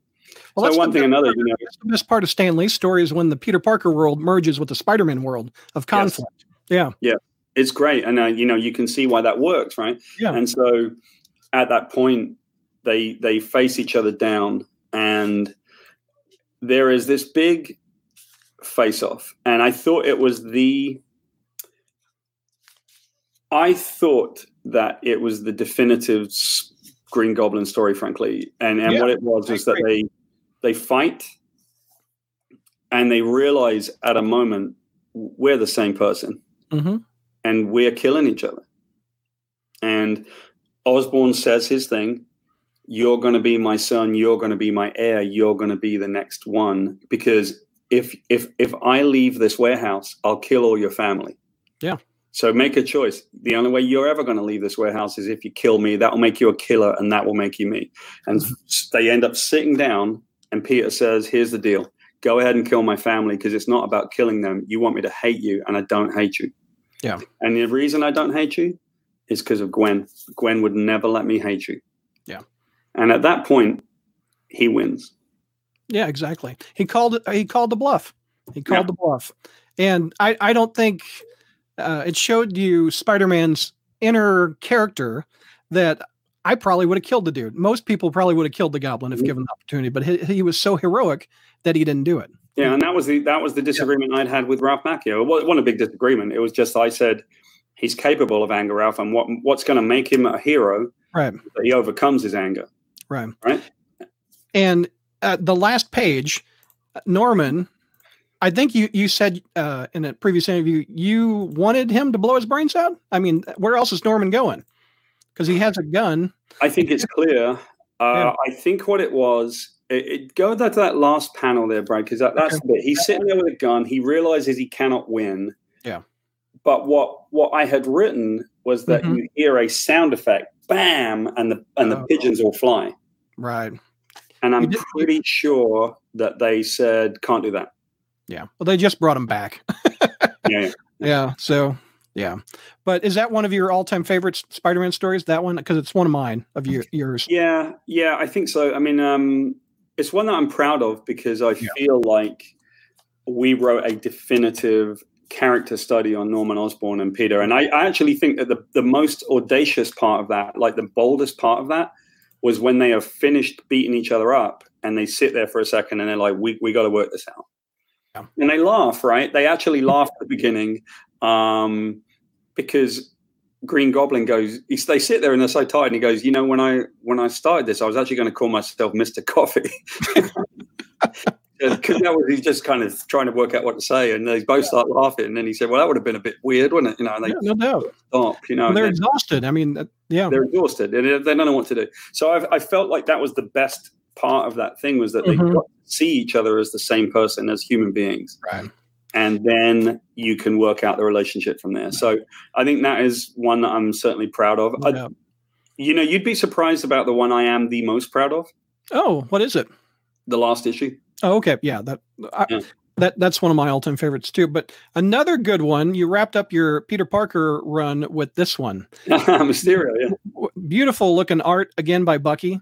Yeah. Uh, one of the things that you did, uh, you also you gave character development to Uncle Ben, but you also had a chance as a writer to write Aunt May that she knows. Yes. Uh, was that nice? Uh, Do you like Aunt May knowing? Um, nice? I didn't. I, I'll be honest. I didn't really care for it. I thought it broke it a little bit, um, but I didn't mind writing it. You know, I mean, I, I, I Yeah. think if you care about how you do stuff, Mhm. and um, I don't mind what the status quo is. I can write it. You know, and um, since she had found out, it was really a conversation they needed to have. They needed to go back over life, and they needed to talk a little bit about everything and and find out what was going on. And um, you know, that was it. They they they talked about him. They talked about what must have happened, and they they kind of get to explore a little bit of like the pain that they all went through when Ben died. You know, Yeah. The uh, we talked about that you transitioned over to um, spec because the editors wanted you on, a, on to launch a book. Is that how that started, or Well, I think they saw that Humberto and I did a pretty good job with um, with the Green Goblin story. They they liked what we had done, and Bucky was moving over to Fables at DC, right?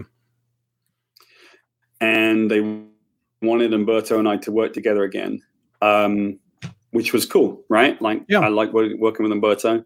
And they bring us on to Spectacular, and the very first thing they do is tell us the rules are going to change now. And we went like, "Why?" You're and it was because Bill Jemas. Yeah, well, they wanted.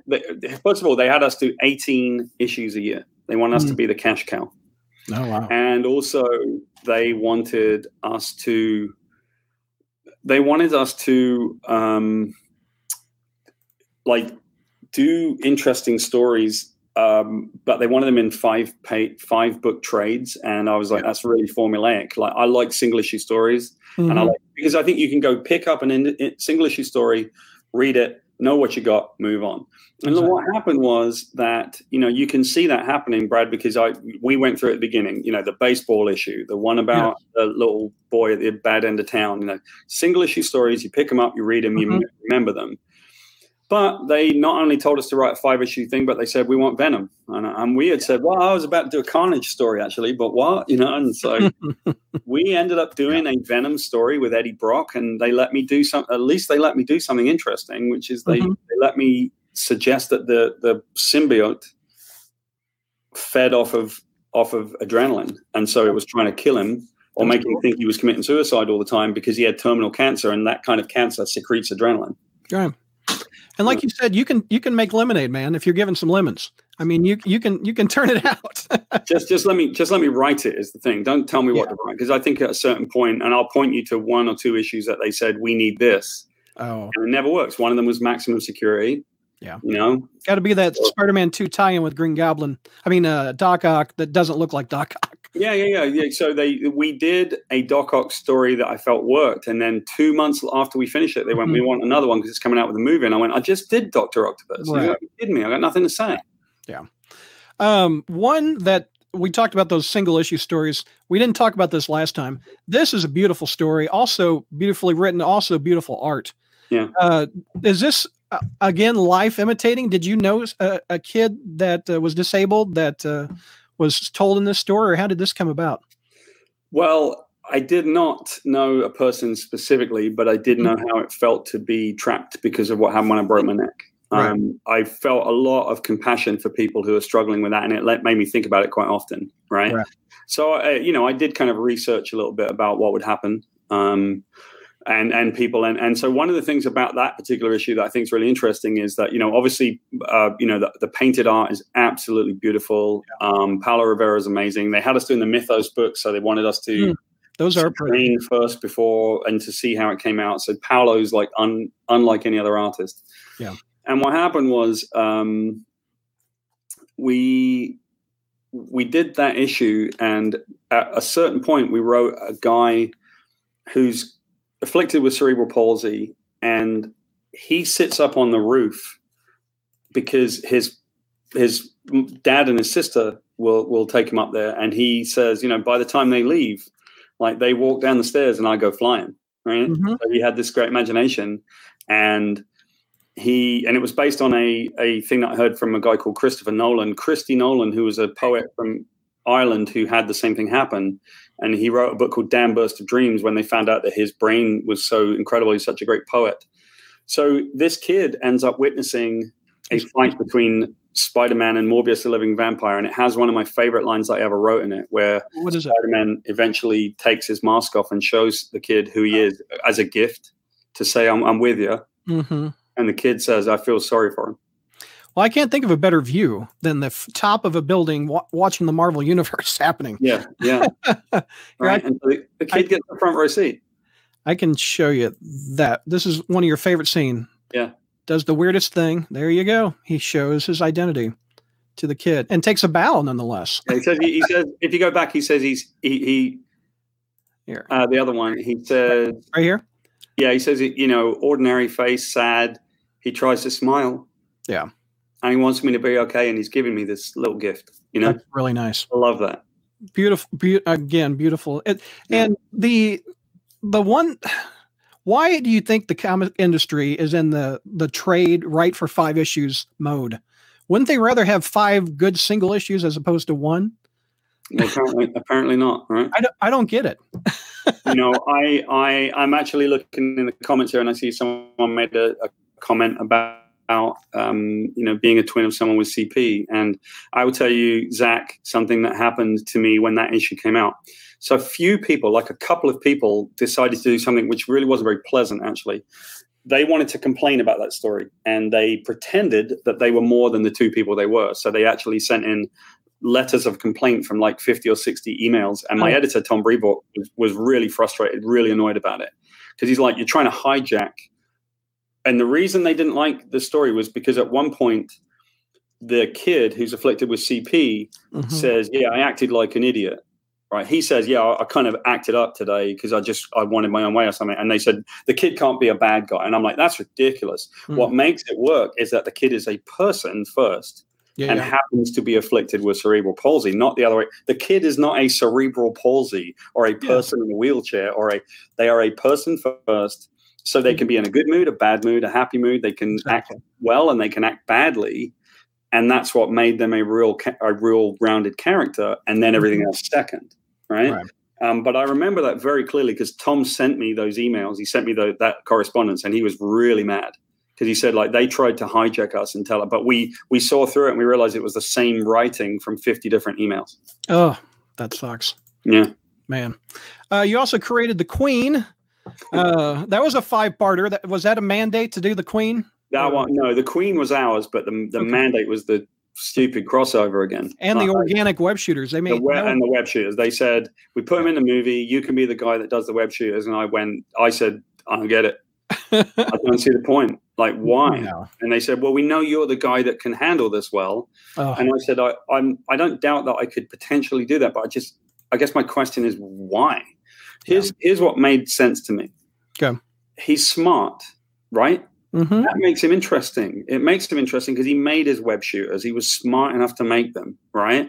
I Yeah. found that to be really cool. And I get the movie version did this, but I didn't really think that they needed to do that in the comics. And they said, Yeah. well, we really want you to. And I said, oh, I'll give it a shot then. Um, and so we did. And I never really felt, I always felt that that particular bit with the Queen and the, the crossover with Captain America, again, I didn't even understand it. Yeah. Well, you all- uh, we talked about some firsts with you. You wrote you wrote a widow's Peter Parker. You had you had a dog as a neighbor. The third thing about that, well, the Klingon wedding. Well, let's do four. the, the fourth one is you knocked up Spider Man. He was pregnant. The Queen knocked pregnant. him up. What the heck, dude? that was worth it. That was worth it. what? I don't even want to know what that would look like. Do we have a thousand Spider Mans coming out of his ass, or what? Yeah, I don't know, man. I don't know, but we just, we not we got him knocked up. It was great. The queen would have eaten him or something, it was going to be great. You know. Oh, you did. You needed a sixth part to show the birth. I hear that. They, yeah, I really. I hear that they brought her back. By the way, which is kind of cool. Oh yeah, she was in Spider Island. Yeah, Okay. you aren't missing much. Okay. Uh, uh, let's see. Let me look at my notes real quick. We uh, we talked about this last time, but it's such a good issue. I want to talk about it again because I just one thing I I've been doing this past week uh, has been I haven't read your stories in 20 years since they came Mhm. out, and this story I read it again this week still holds up, man. This is one of my favorites. Talk Well, about the poker. The poker is absolutely hysterical. First of all, it should it should hold up because they're single issues, right? So Yeah, they should be, exactly. you should be able to read any of my single issues tomorrow and go, yeah, it's the same now as it should be, right? hmm But yeah, so I tell you where it came from was that I realized that if you look at the essence of heroism and you look at the essence of the villain and you look at Mhm. all of that stuff, it's nothing to do with physical. I mean, the worst story in comics is two guys beat meet each other in the street Yeah. and one punches the other guy hardest and that guy wins. That's not a story. That's an event, right? That's a thing. Yeah. It- you know, it's a pa- it's a half a page at best. So, and I could I could see a load of stories that were being written. I felt in a really lazy way because people would write that story. Yeah, you know, my guy's Hulk's much stronger than that guy, and he punches him Mhm. hardest, and then he wins. And it's like, yeah, but there's no there's no there there, right? Yeah. And I happened to be watching, I think, poker on TV, and I played a bit of poker. Yeah. And I realized, listen, man, you know that moment where you're sitting across the table from someone else and you've got a flush and you're thinking, I wonder if he's got a full house, you know? And you're sitting there and mm-hmm. you're sitting there and you're like, man, it's going to be heroic if I push it all in, or maybe it's going to be smart if I just go, yeah, I think I can fold. I mean, who folds with a flush or who, who, do- but you know, these poker players are so good. And I realized when you watched professional poker, you could also see that there'd be a villain guy and he would be yelling at everybody. Exactly. So where that poker issue came from was that I went to Vegas for a friend's wedding, and I had a strange event, and it was one of my favorite things that had ever happened to me. We go for this wedding, and the night before the wedding, I'm kind of on my own, and he's busy doing his stuff. So I went out and played poker in a in a in a place, and I ran into this like perfect storm of poker. I walked in on a table in Vegas where there was a guy, and he was a villain, and he was a mean spirited idiot, and he was winning. He was winning, Oh, right? yeah. he won everybody's money and he would do this stuff where he would get like a poker card and he would lick it and then stick it on his face so people could see one of the cards that he had in his hand Yeah. and the, the dealer was getting annoyed with him and everybody at the table hated him and he had all of their money Oh, that's fun. so i come in it was the one time i got to be a superhero i come in and i sit down very quietly and i start watching this stuff unfolding and um and everybody hates this guy. And i'm he he's not noticing me he's noticing everybody else at the table. Hmm and really early on i got a good hand and blah blah blah and i won that hand against him. And he kind of looked at me grudgingly and he went yeah nice hand dude. And i'm like you're not a nice person. You don't mean nice hand. You're just mad. But he didn't pay attention to me then. But lo and behold it came up again and i beat him again. And a couple of eyes went towards me like hang on a minute. Is this our hero later on i took him for all of his money and at one hmm. point i bluffed him and he had he had like nothing left he had lost all his money to me and it was a you know close to $900 wow. and he'd lost it he was mad everybody hated him they loved me and and You I were him. that, he was the I- he was Fisk. Yeah.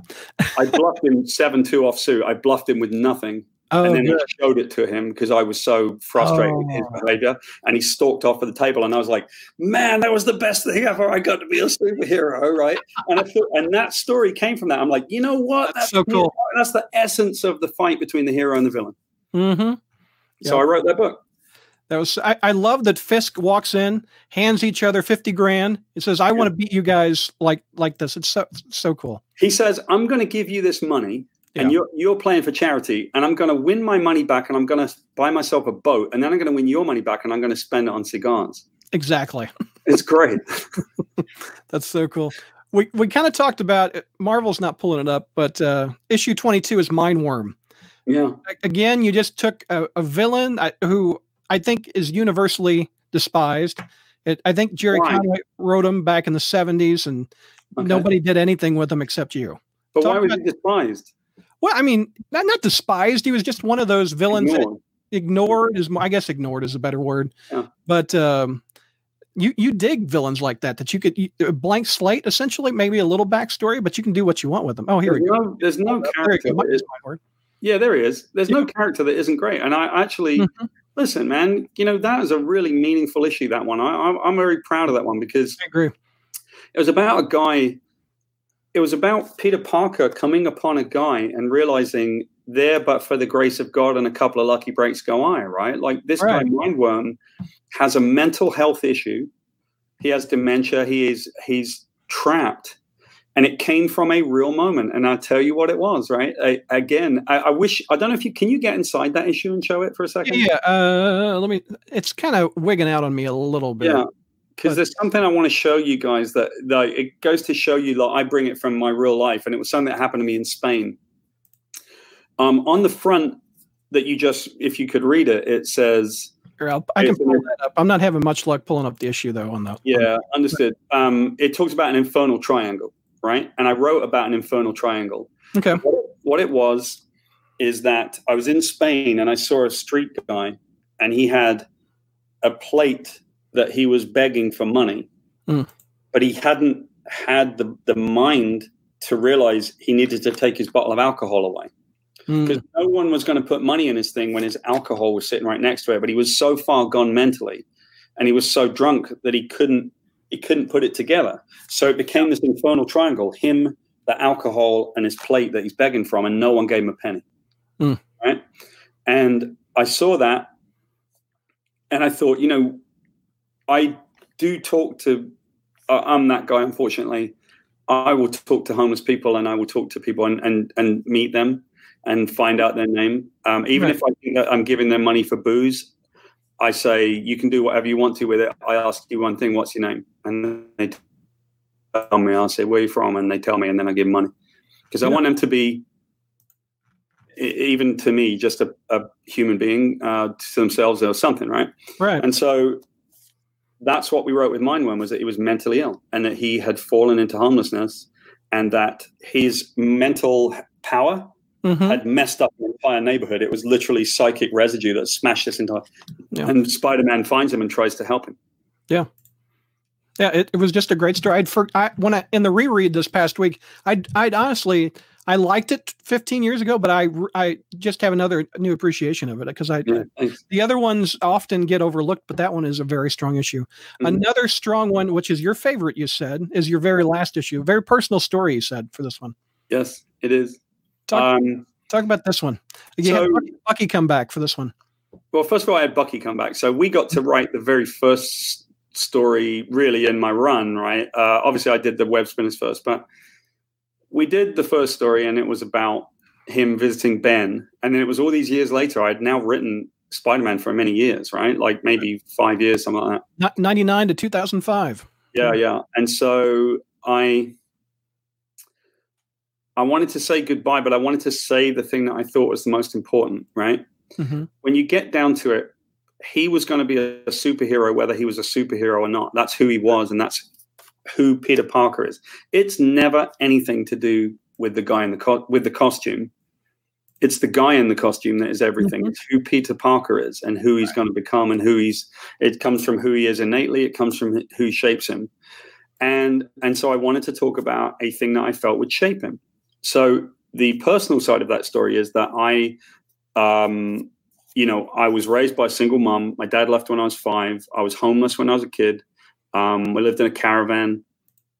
Um, what people know me of in America is not who I was before I came to America. And it's kind of crazy. And Mhm. people, I started talking about it maybe two or three years ago publicly. But, you know, I, I lived in a house with no electricity. I mean, the origin of Wolverine, the very first issue is called The Hill. and it's all about the kid at the bottom of the hill looking up at the the the, the farm with all the lights blazing, and that kid was me, right? And so I grew up that way. I, I know how it feels to be very hungry. I know how it is to not have any money for electricity, to not live in a house, to live in a caravan. Uh, and so growing up like that, not having a dad because my dad left when I was five. Um, but I wanted to I wanted to do things for my dad. I wished that my dad was there. I wanted my dad to come back. I wanted to prove to my dad. And so what I did was I turned to like the light side, right? I was like literally the white sheep in my family. They're all like a bunch of pikeys, right? They live in caravans. My my brother to this day lives in a caravan that's a scrappy in a place with no electricity, right? And he loves it. That's where he lives. And what I wanted to do was to have the real reason why Peter became who he was. Mm-hmm. It's kind of the real reason why I became who I became because I felt a massive kinship with that character. Uh, When people ask me which character are you most like, I always go Spider Man. That's just who I am, right? Right. And so what it was, um, Peter in that story, you find out that, Ben, and Ben tells him, you know, the ghost of Ben says to him, listen, you were always going to be this person. And the reason is because of your parents. Like he was an orphan. He was a tiny little kid when when they were gone. Right now, there's all this backstory. Maybe they were spies, and you know, Right. okay, Yeah. all right, that's cool.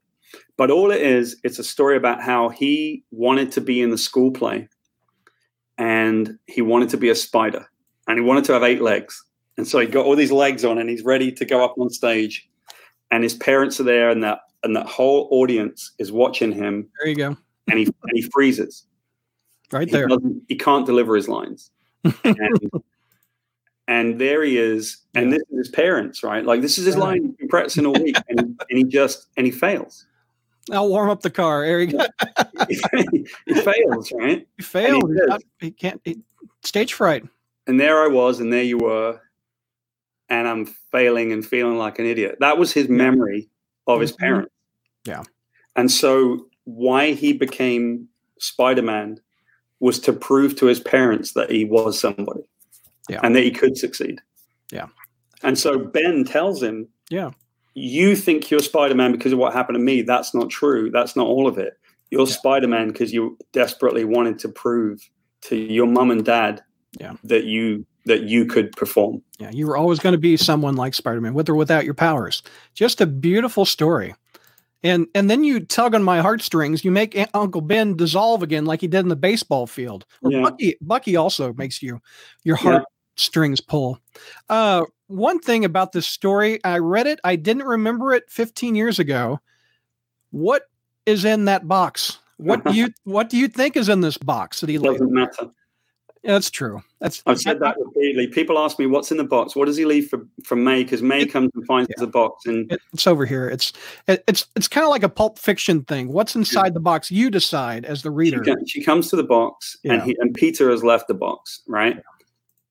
And he sees the two angel wings, right? He's made oh, two yeah. angel wings in the snow because one for him, one for Ben. Yeah. And she knows he's been there, and she Right. knows that it's every Like Ben is everything to Peter. Yeah. And she finds this present. It doesn't matter what's in the box. It's something that Peter has left. Yeah. Or Uncle Ben. Yeah.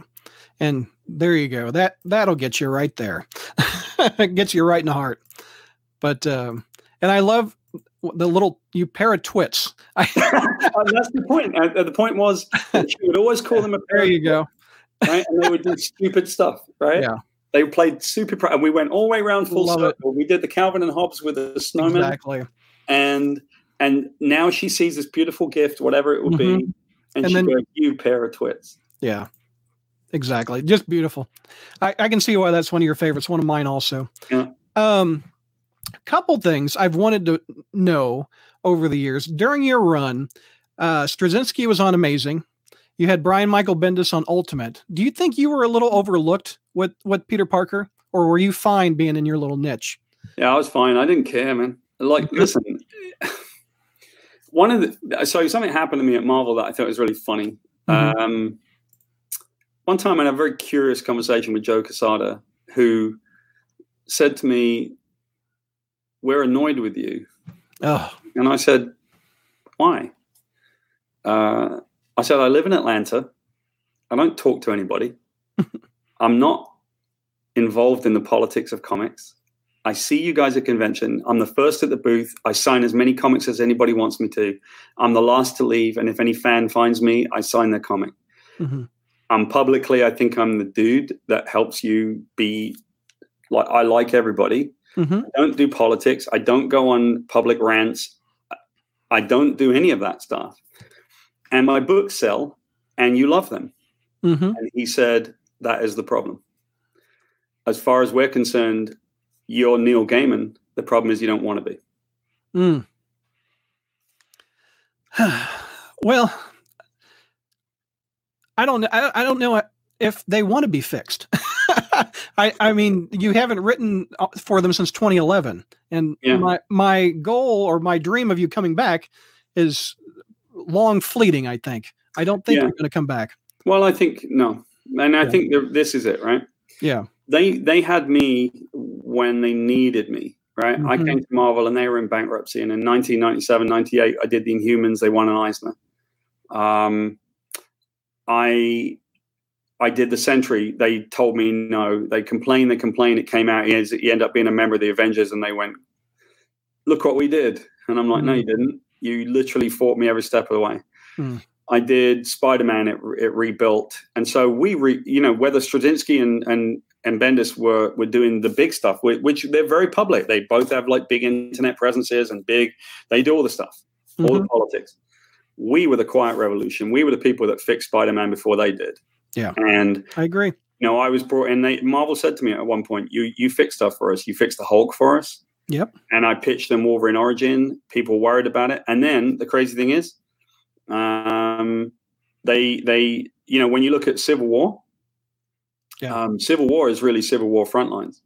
I wrote issue eleven of Frontlines before Mark Millar wrote issue two of Civil War. Wow. So when you see Civil War, you have to realize that that Frontlines was generally the book, and it was the man on the street thing. So I had been responsible for reviving Spider-Man, reviving the Hulk, doing the origin of Wolverine, doing the stuff, right? Getting to Civil War and thinking we're doing great. And then the very next project that came up was World War Hulk, and I said, "Great, that's a metaphor for Hurricane Katrina." And they said, "No, you can't do that." No. and I said, "You've never told me once that I couldn't do something. What's going on?" Yeah. Ever. You've never said that. Like, why? Why no? Because all I've ever done has been successful. Why no? And then, and then, um, maybe a year later, they announced they'd sold to Disney, and I went, "Oh, now I know why." Because Oh, you were yeah. set, you were busy, you know, you know. So Um, they frontline was way more interesting than the main book, says Eric. I I- yeah, well, Stoggy also I says don't know. they said they, Yeah. they you told them no on Sentry and then they stole it from it's, it's um it, it probably as a writer it's nice to not have a boss so much as an Mhm. overlord is it just a lot more freeing for you i know you love writing spider-man but that's not your that's not your toy box Look, listen. I could, honestly, Brad, I could write every Yeah. Spider-Man story that I wrote. I could write with a different character or a different way. That's right? true. Like it's not that you know. it's- I what I wanted to do is bring something to Spider-Man, and we did. yeah But you know, I don't need Spider-Man to write stories. I Mhm. think that Marvel need me to write those stories in Spider-Man. I would think is the other way around. You know, Mhm. like you need good stuff, don't you? yes But what you'll learn if you work in this industry is it's not it's not good that counts. That's not the issue. Yeah. It's not great stuff. It's not. It, it is really. You know, in this in this business, it's it's like marketing drives the business, and so unfortunately, when they said we think you're Gaiman, and I said I have no idea what that means. I, okay. That what what, they, what joe said was we think you are talent wise you just don't want to be him. You don't want to do the press the flesh. You don't i mean they actually said the words you don't come to marvel and press the flesh. You don't do the politics. And i said yeah i don't. Yeah. i do you want to tell me how to do it? I don't even know how to do it. And i think um because i'm a bit more straightforward of a person and i don't i don't care i even told him i don't care if i write spider-man like I wish that you cared if I wrote Spider Man, but I don't care. I could write Iron Man. I could write nobody. Pick one. You know. Yeah. and I, this is technically our third interview. You you and I did an email exchange when you were on Peter Parker, Mhm. and you were gracious there. And yeah, I, I asked you questions. You filled it out. It was long before streaming and etc. But Mhm. you were interacting with fans. I, I I don't know why he thought that you weren't playing No, the game. it I didn't interact with fans. I, I really did interact with fans. It was, Yeah. I think what he meant was we, and by the way, you know, I see the comment, what did Gaiman never have to do with that? He made his career on Oh. Sandman. No, listen, that's not Neil's fault. I used to be Neil's Mhm. editor, so I know Neil pretty Mhm. well. And know, I think what they meant was, we want you to be more public and do more politics and press the flesh. It was something they told me and, and do things a certain way. And I said, I don't even know how to do that. And I think they got their answer, right? I was, I was able to do the writing side of it, but they didn't need that at that point. They needed crossovers and public stuff and me on the internet. And Yeah. I wasn't that guy. Yeah. Unfortunately. Well, uh, let's let me go back to what we originally started talking. Well, actually, before we do that, uh, let's promote this one more time uh, before we start taking questions. So, fans, while you're watching, all 20 of you, uh, start typing your questions for Paul. We'll take questions live. But also, if we get up to 600 backers, Paul is going to give away uh, Spectacular Spider Man number 27 autographed. Uh, and if you back him for his new Fairy Quest. So let's get those uh, up to 600 for Paul. I think that looks will be a lot of fun and nice uh, giveaway too. I think that's awesome. Uh, so let's see. I will here. We'll start scrolling this while we're waiting for questions to come in for Paul. Feel free to write that on YouTube or Facebook, wherever you're watching it from. So I don't think we looked at the updates. You had some new art the last Yeah. couple of days. I saw. Yeah, we put some new updates. I Uh, want, I want to look at this cover one more time. yeah, isn't that nice? I just so beautiful. I just Yeah. love that. Jennifer. Jennifer Meyer did Yeah. that one. Uh, let's see here. And like I said to everybody, if you didn't catch it at the beginning, Mhm. Jennifer Meyer is going to be your favorite person on the internet. Her stuff is so cool. Click the wrong thing. Whoops. We don't want to watch the Kickstarter magazine. I Yeah. okay, here we go. Here's some interior art. Yeah, I mean, we got interior art all over the place. I can, I mean, if you want me to, I can show you the inside of the. You want to share your screen? That'll I work. share a screen. Yeah, hang on a second. Yep. Uh, let's see. Uh, I think you have to let me share it, but let's. Yeah, Uh, it'll go down here and I'll just pop it in. let's try this one. Uh, here you go. So I'll show you a couple of like images. Um, Here it comes. There you go. yeah, here's um, That's beautiful. Is that Yeah. Humberto or is that uh That one's Humberto, yeah. Okay. Um, here's just you know the way that the characters are together. They, I know it sounds crazy, but they act really well together. mhm, It's like a really honest story because they they're friends, but they're not supposed to be. right? Um, this is Oh, the head of the Think Police. His name is Mr. Grimm, Yeah. and he represents what looks like tyranny and fascism. And he and the Think Police guy is right next to him. But he's basically telling all the animals of the forest, "I need you to go and find these people and snitch them out because they're looking for him." Yeah. Um, these are these great. I mean, it's just that the characters are so alive, right? And I Mhm. love the way. Just to point something out, if you can see over on the side here, Leo, our colorist, Leo Olea, Oh, they pop. like- yeah, he'll do like this forced perspective, and he'll basically make things 3D just because of the way he does it. He blows the background out and stuff. His technique is tremendous.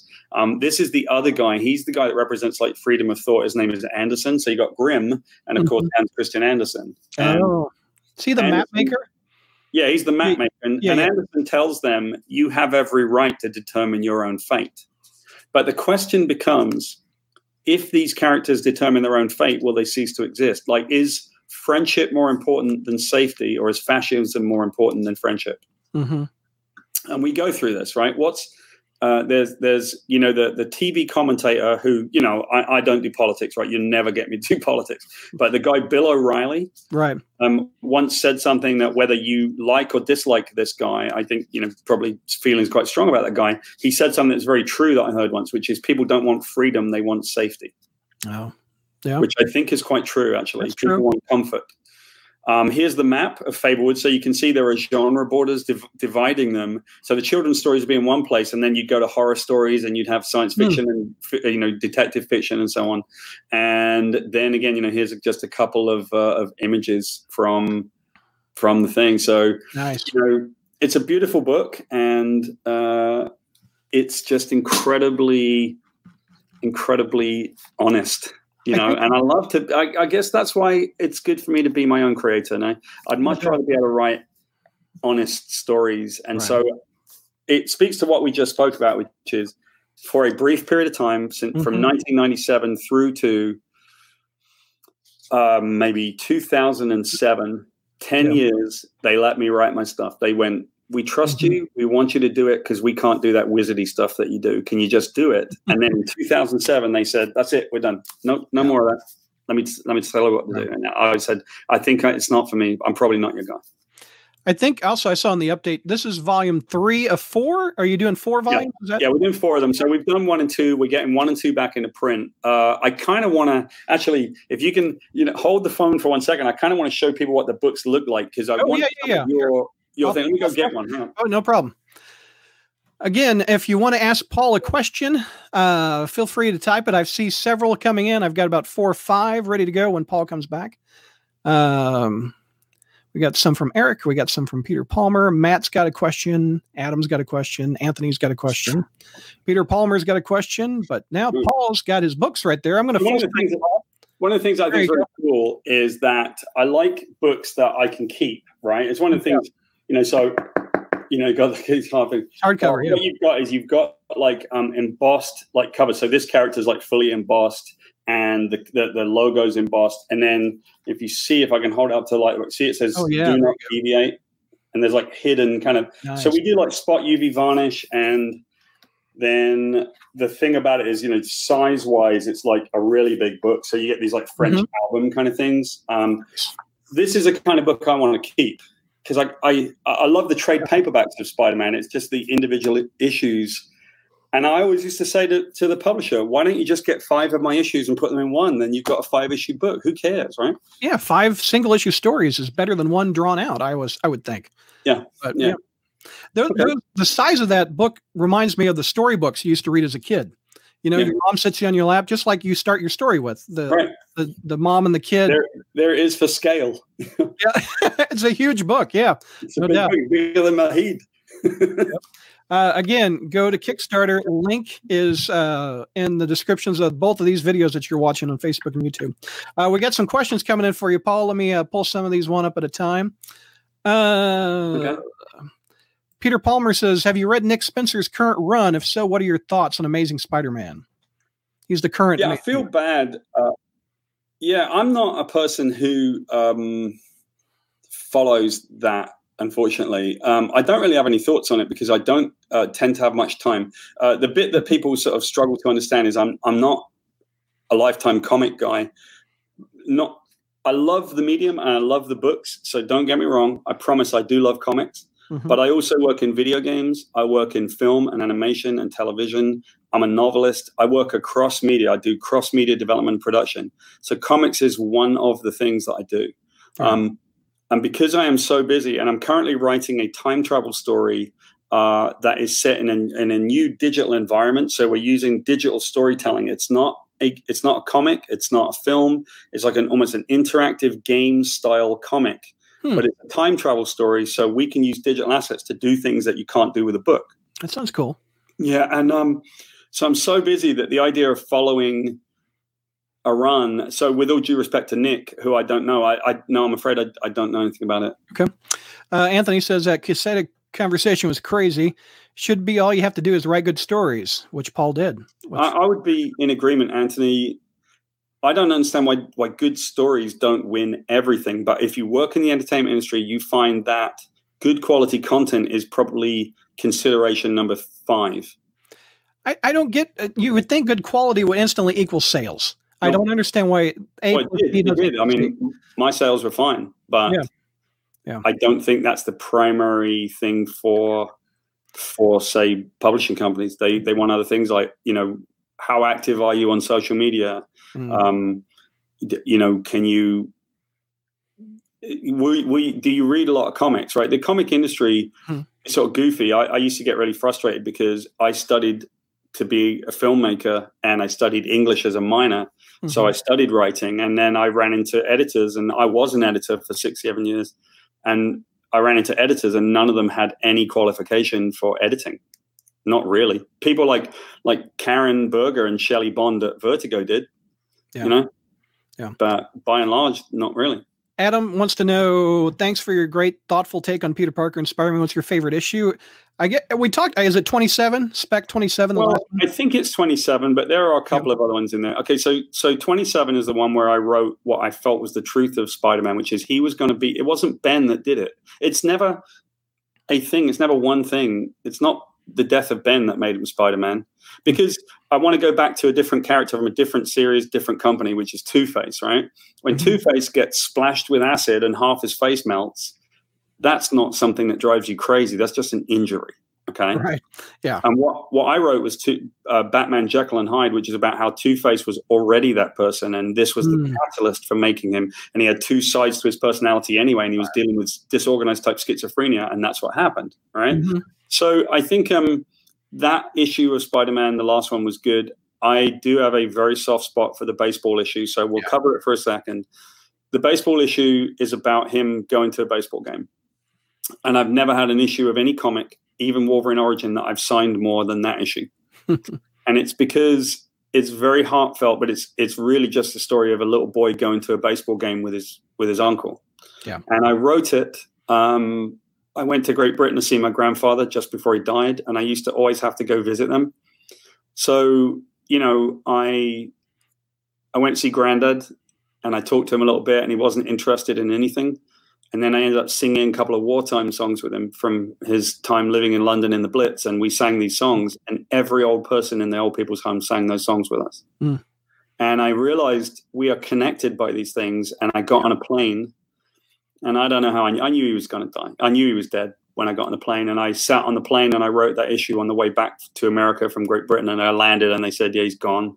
Mm. And that issue was the baseball issue. Wow. So- And that that just goes to that you can connect because everyone has had most everyone has had someone that has passed away that was older and you were a lot younger and you just connect with them. Yeah. And when Uncle Ben dissolves in the seat, that Bucky Bucky uh, drew beautifully, it just gets you. I mean, it just gets you. I, I the think it might get, yeah. I think it might get you because of what he says. He says, you know, they Yeah. finally win. The Mets finally won a game after, and at that moment, I looked at him and he didn't have anything to say, and I knew what he meant. I knew that he didn't have to give me the speech, and then he fades out, and then the caption says, and three days later, he was dead. Yeah, that gets you right there. And it was Yeah. it was a teenage Peter Parker that reluctantly went to the ball game Yep. too. Right. and if he didn't go to it, he would have missed so much. So it's he just would have missed it. Yeah. so many good good emotional beats in that story. I, I can see why that one's one of the best Mm-hmm. ones. Uh, Peter Palmer wants to know uh, what would you do if you had to write a Black Cat story? You wrote her really well in that poker issue. I, I wish Yeah. we would have seen a little bit more of her for out of yeah, you. she's cool, right? Um, I haven't.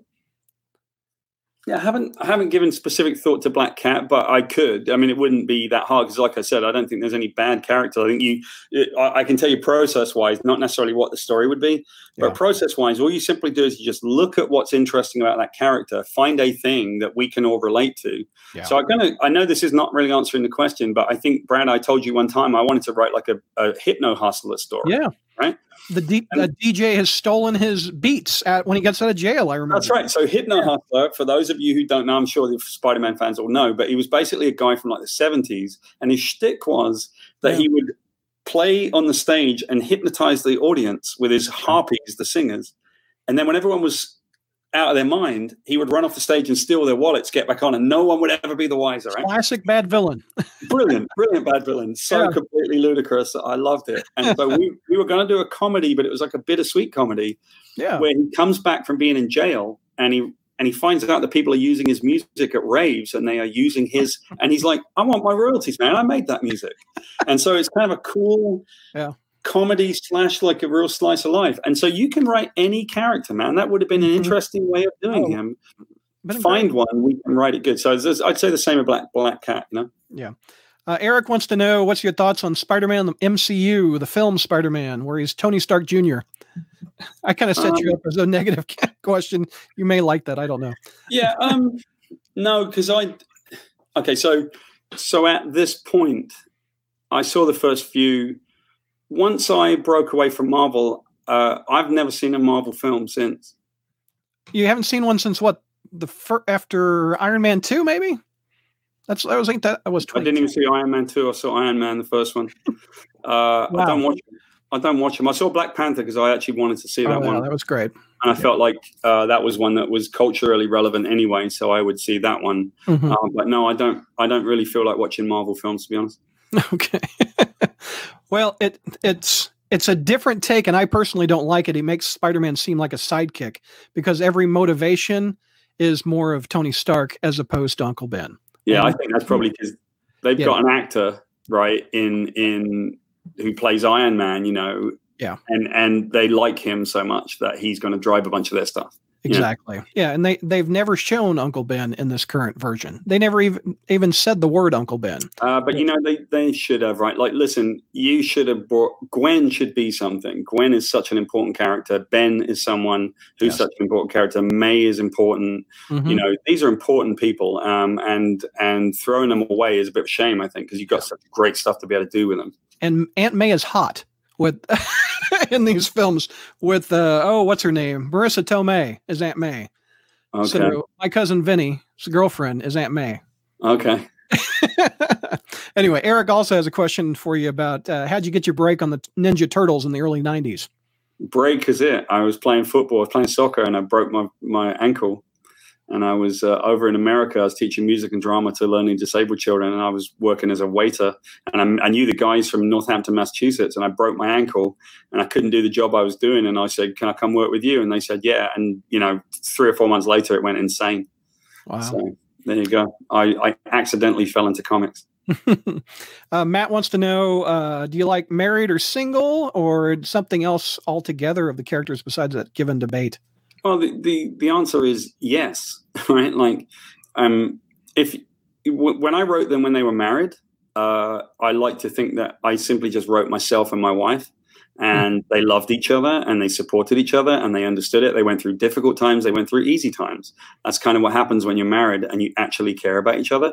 So I used to rail a little bit against the way that they would write it because it seemed like a lot of times people were writing it in a different way. They were saying they are arguing all the time.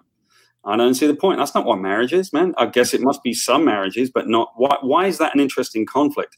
Would it not have been a more interesting conflict to write the two of them loving each other and enjoying each other's company and having to face this together? Because guess what? That makes Mary Jane heroic because she has to face it too. Exactly. A lot of writers So didn't know what of to do with Mary Jane.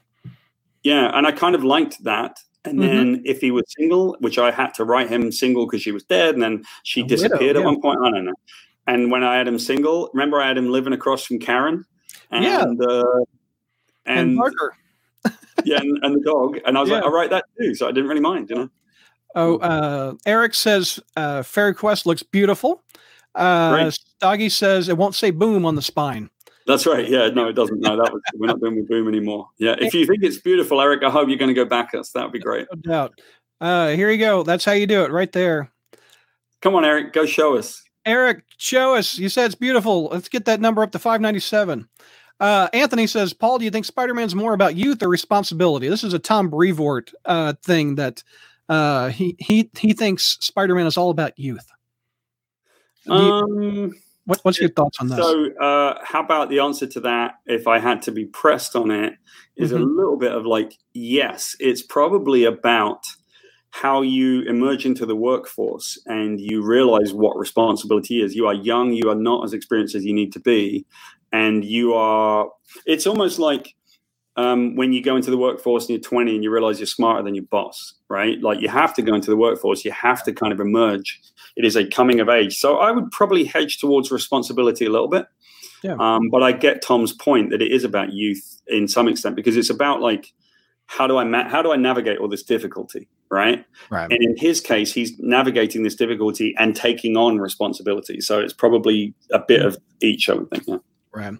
Uh, let's see. Stoggy talks about Top Cow is now uh, is doing that now on Kickstarter. I think that was something we were referencing earlier. I'm not sure. Yeah, no. talking about. Uh, my buddy Javi says, "Thank you for bringing such heart to your Spider-Man tales." So that's Thank awesome. you, Javi. Javi Cool. says he also enjoyed typeface.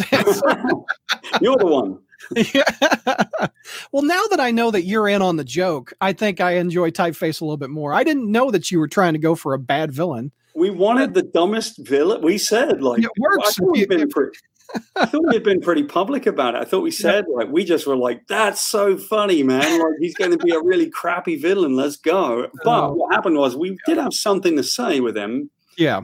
and then they gave us maximum carnage in the middle of it, and we went, "Wow, Or maximum security. maximum security!" Yeah, and it, and it just like Yeah. we were busy with something. No doubt. Us, you know? Way, way to put me on a different road. Yeah. Uh, Adam says, thanks for the great uh, backstory. Uh, Eric says, I agree that Spider Man is not Iron Man Jr. Wish that was a better take on Spider Man. Yeah. Doggy says, Top Cow is running Witchblade in the Darkness as a hardcover as we chat on Kickstarter. Oh, that's right. Yeah. Okay. They're using all my old stuff to make a load of money, aren't they? Adam says, I see musical instruments everywhere. Paul, do you make your own music? Is it online? Where can we find it? Uh, you know, I do. Um, I'm just trying to think. You know, I bet you. I don't know if we could do this, but we'll give it a try. Right. All right. Uh, Let's see if I can find one piece of me. I'll give you a snippet of music that I do. Um, Yeah, I'm working on on this digital project right now. Like I said, and one of the things that's interesting about it is I'm writing the music for the the the project. Um, so that's kind of cool, right? It gets me to it get it makes me able to to sort of let's see if I can um, bring up a piece. Well, we'll find one.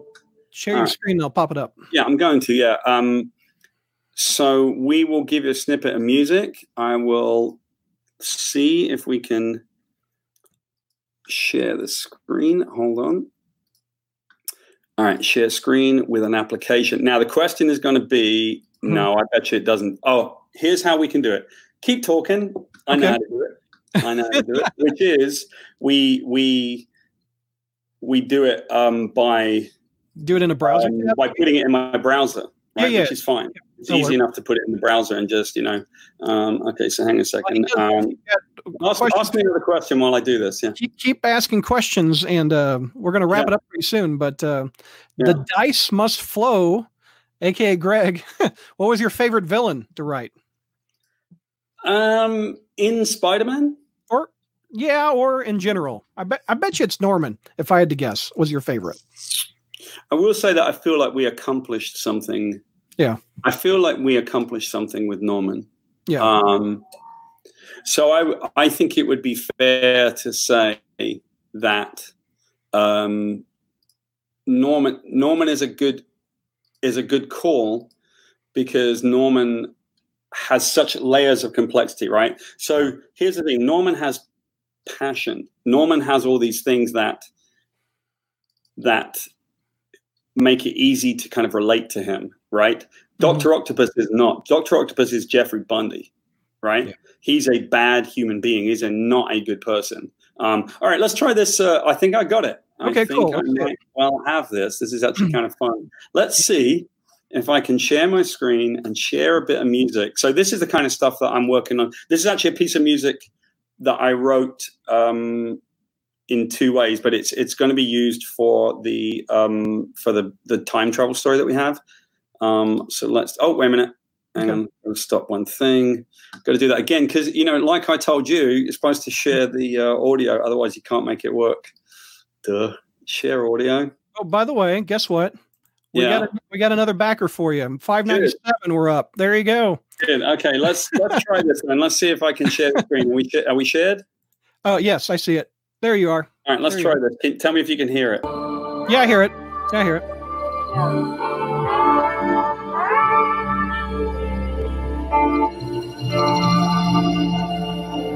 This is cool. So, are you on keyboard doing that, or is that what your your contribution? Yeah, there's like slide guitar in there. There's guitar. There's the keyboard. a bunch of different stuff. Very nice. And it, this this piece of music, um, because the, the the time travel story is kind of a tragedy about a woman that has to go back. Um, and the piece of music is called Mother. Cool.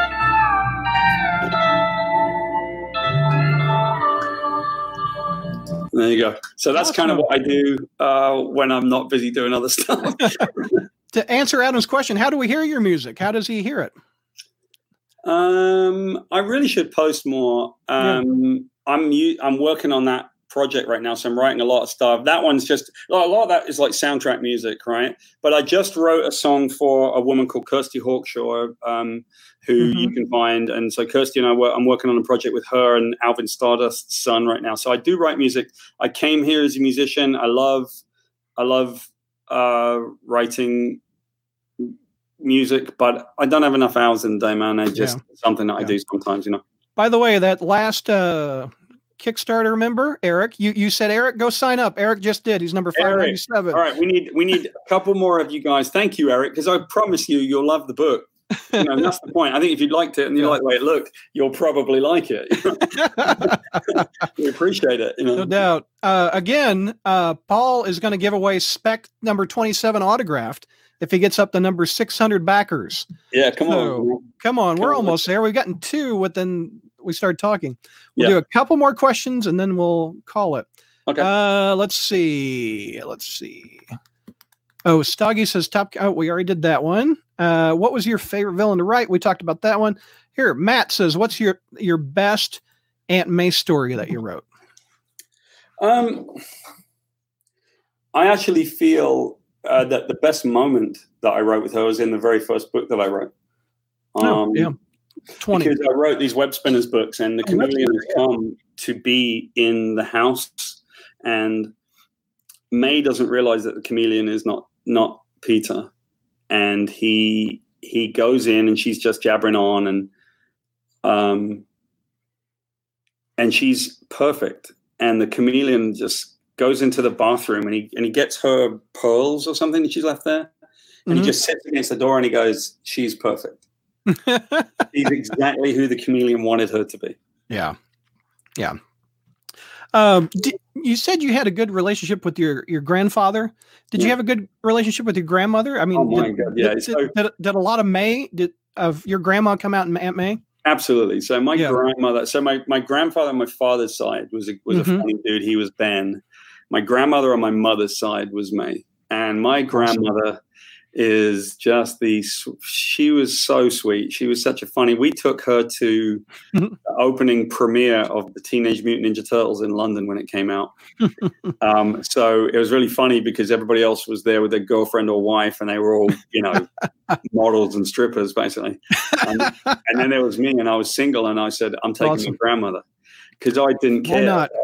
Why and not? so they picked up my grandmother in a limo out of the back end of nowhere where we where we were from, and all the neighbors are looking out the window like, "What is going on?" And they brought her to the premiere. yeah. So you have to line up at the premiere and go up the street, and then they pull you out and you go on the red carpet. And my nan was like the queen mother, right? And so I got her out, I'm like, come on, nan, and I pull her out. The lights and the camera goes off, and she starts waving. So we took her to the thing, and um, and it was great. And at the end, I thought, well, she's going to be tired, and they said, well, the BBC want you to go to the after party. oh And I said, wow, "Oh." grandma's living it up. And I said, Nan, do you want to go? And she said, Yeah, that'd be nice. And so Oh, we went. So cool. So everyone there was like Elton John, Queen, Freddie Mercury was really sick. Freddie Mercury I think, was really sick. Brian May was there, the guitarist. man. there. That's so and cool. they found they found out I brought my grandmother, and so they all kept coming up to her.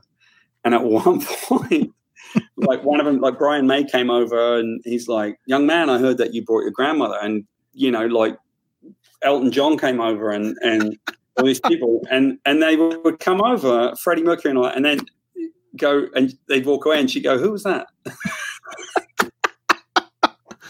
Well, you know they, they they'll remember Gran though. Gran may not remember them, but they'll remember Gran. They remembered, and Brian May told me, he said, "Listen, next time I'm bringing my mum." You know, Oh, that's so cool. It was. Uh, Stoggy says grandma is uh, to blame for your love of comics. I think She you is. told me this. She used to roll them up yeah. and mail them to you. Is that right? Yeah, we didn't have any money. We didn't have any. I had no way to get comics, and Mm-hmm. uh, so she would roll them up once a month. She would send us the reprints of the Spider-Man books, the reprints of the Daredevil books Oh, nice. from the original runs. So, I, I like my memories of it were like the first time he fights Doctor Octopus because they would reprint those in black and white, right? Yeah. And um, then the British comics that she would send us. So that's Oh, where I was cool. first exposed to Stan Lee and his vocabulary and stuff like that. You know, No doubt. Uh, yep, Staggy talks about um, sending the care packages. I have a I have a similar grandparent story in the Ninja the first Ninja Turtle movie. My grandpa and I took my little cousin uh, Bobby to it, and my grandpa could care less about Ninja Turtles. And we we uh, were at a matinee. And all of a sudden, these kids busted. There must have been seven or eight. Just started busting up swords in the in the aisle. They were they were Ninja Turtle fighting right in the middle of the movie along with the fight scene. So my grandpa and I had that. Fight. He's passed away, but we have that memory of the first Ninja Turtle story. That was a cultural moment, man. That was. A oh, I know, I know. Great. Uh, this was all for the Ninja Turtles. Yes, Adam. Uh, Matt says, no question. Just want to say I really enjoyed your Spider-Man stories back in the day. I really fe- felt you brought a fresh and unique take on the character. Yes. Thank yeah, you, Matt. something something we hadn't seen before. So Well, like I said, you know, Brad, like Mhm. it, it doesn't require. I mean, I know that people love Spider Man, and I love Spider Man. He's probably one of my favorite characters I ever wrote. And I think Yeah.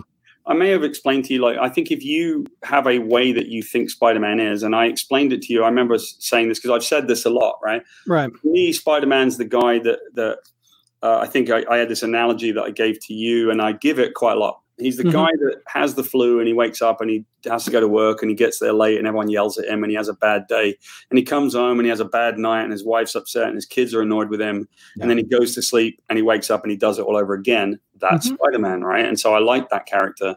And as long as you thematically know who it is, you can write Yes. them. But I don't need Spider Man. That's why I love doing the stuff that I'm doing with with with Fairy Quest and with any other book that I do. Um, if I do more independent stuff, it's because frankly, I feel like Marvel need me a lot more than I, I need them, to be honest, Yeah. or DC do. You know? Well, uh, one more time, let's uh, plug the Kickstarter, and then I think we should wrap it up. We, my God, man, we've gone two hours. It Yeah. just flew. All right. Again, Kickstarter. Uh, you got 14 days left. It looks like. Uh, Thirty-three thousand of your forty thousand dollar goal, and Yeah. then you will start printing the third volume. Yep. Um, So come come support us if you guys are watching this on the stream, yeah, or if you watch us after the fact. Uh, yeah, we would love it if you come and make these books a reality. Because if you like the way I wrote Spider Man, you'll just as much like these kind of books. you no doubt, no Yeah. doubt. And as you said uh, earlier in the show, once they read the first chapter, you've seen this at cons. They read it, they instantly run back, and they say, "When's the next one coming?" Yeah, I think it's Yeah. it's the crazy thing. It's the book that that happens with. And so what I've often said is, I'll do Dragon Con where I live in Atlanta. Mm-hmm. Like I can have two, you know, I can have the origin of Wolverine, and I might have one person that wants it, but I'll have 150 people. Once they see that, they want it, and so So cool. that's just a self-evident truth that I kind of know is real. And so we hope that people will come and uh, back us again a little bit. So come back Awesome. us, come back us.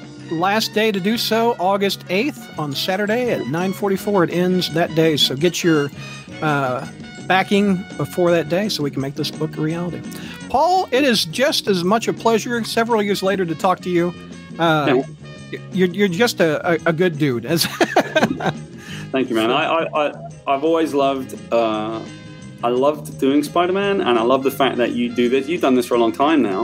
yeah ni- And- 1998 i started That's crazy, website. man. I've known Yeah. you since you did this, and, Yeah. and I feel like we came through this whole thing together. You know. yeah no doubt everybody thank you for watching go check out paul's book Well, that's a wrap on that episode. I hope you liked it. Uh, one more time before we wrap it all up, I want to remind you about uh, patreon.com slash crawlspace. Log on there to get exclusive thank you content, which uh, one of them is the Spire Satellites, where we review all the books that aren't amazing on that episode. That's a thank you to people that help support this podcast on our website each and every month through Patreon. There's also several other podcasts that are up there that are fun to listen to uh, that I think you'll get a kick out of. But again, it's patreon.com slash crawlspace for exclusive content and also support things you like, like this podcast. Thanks for listening, everybody.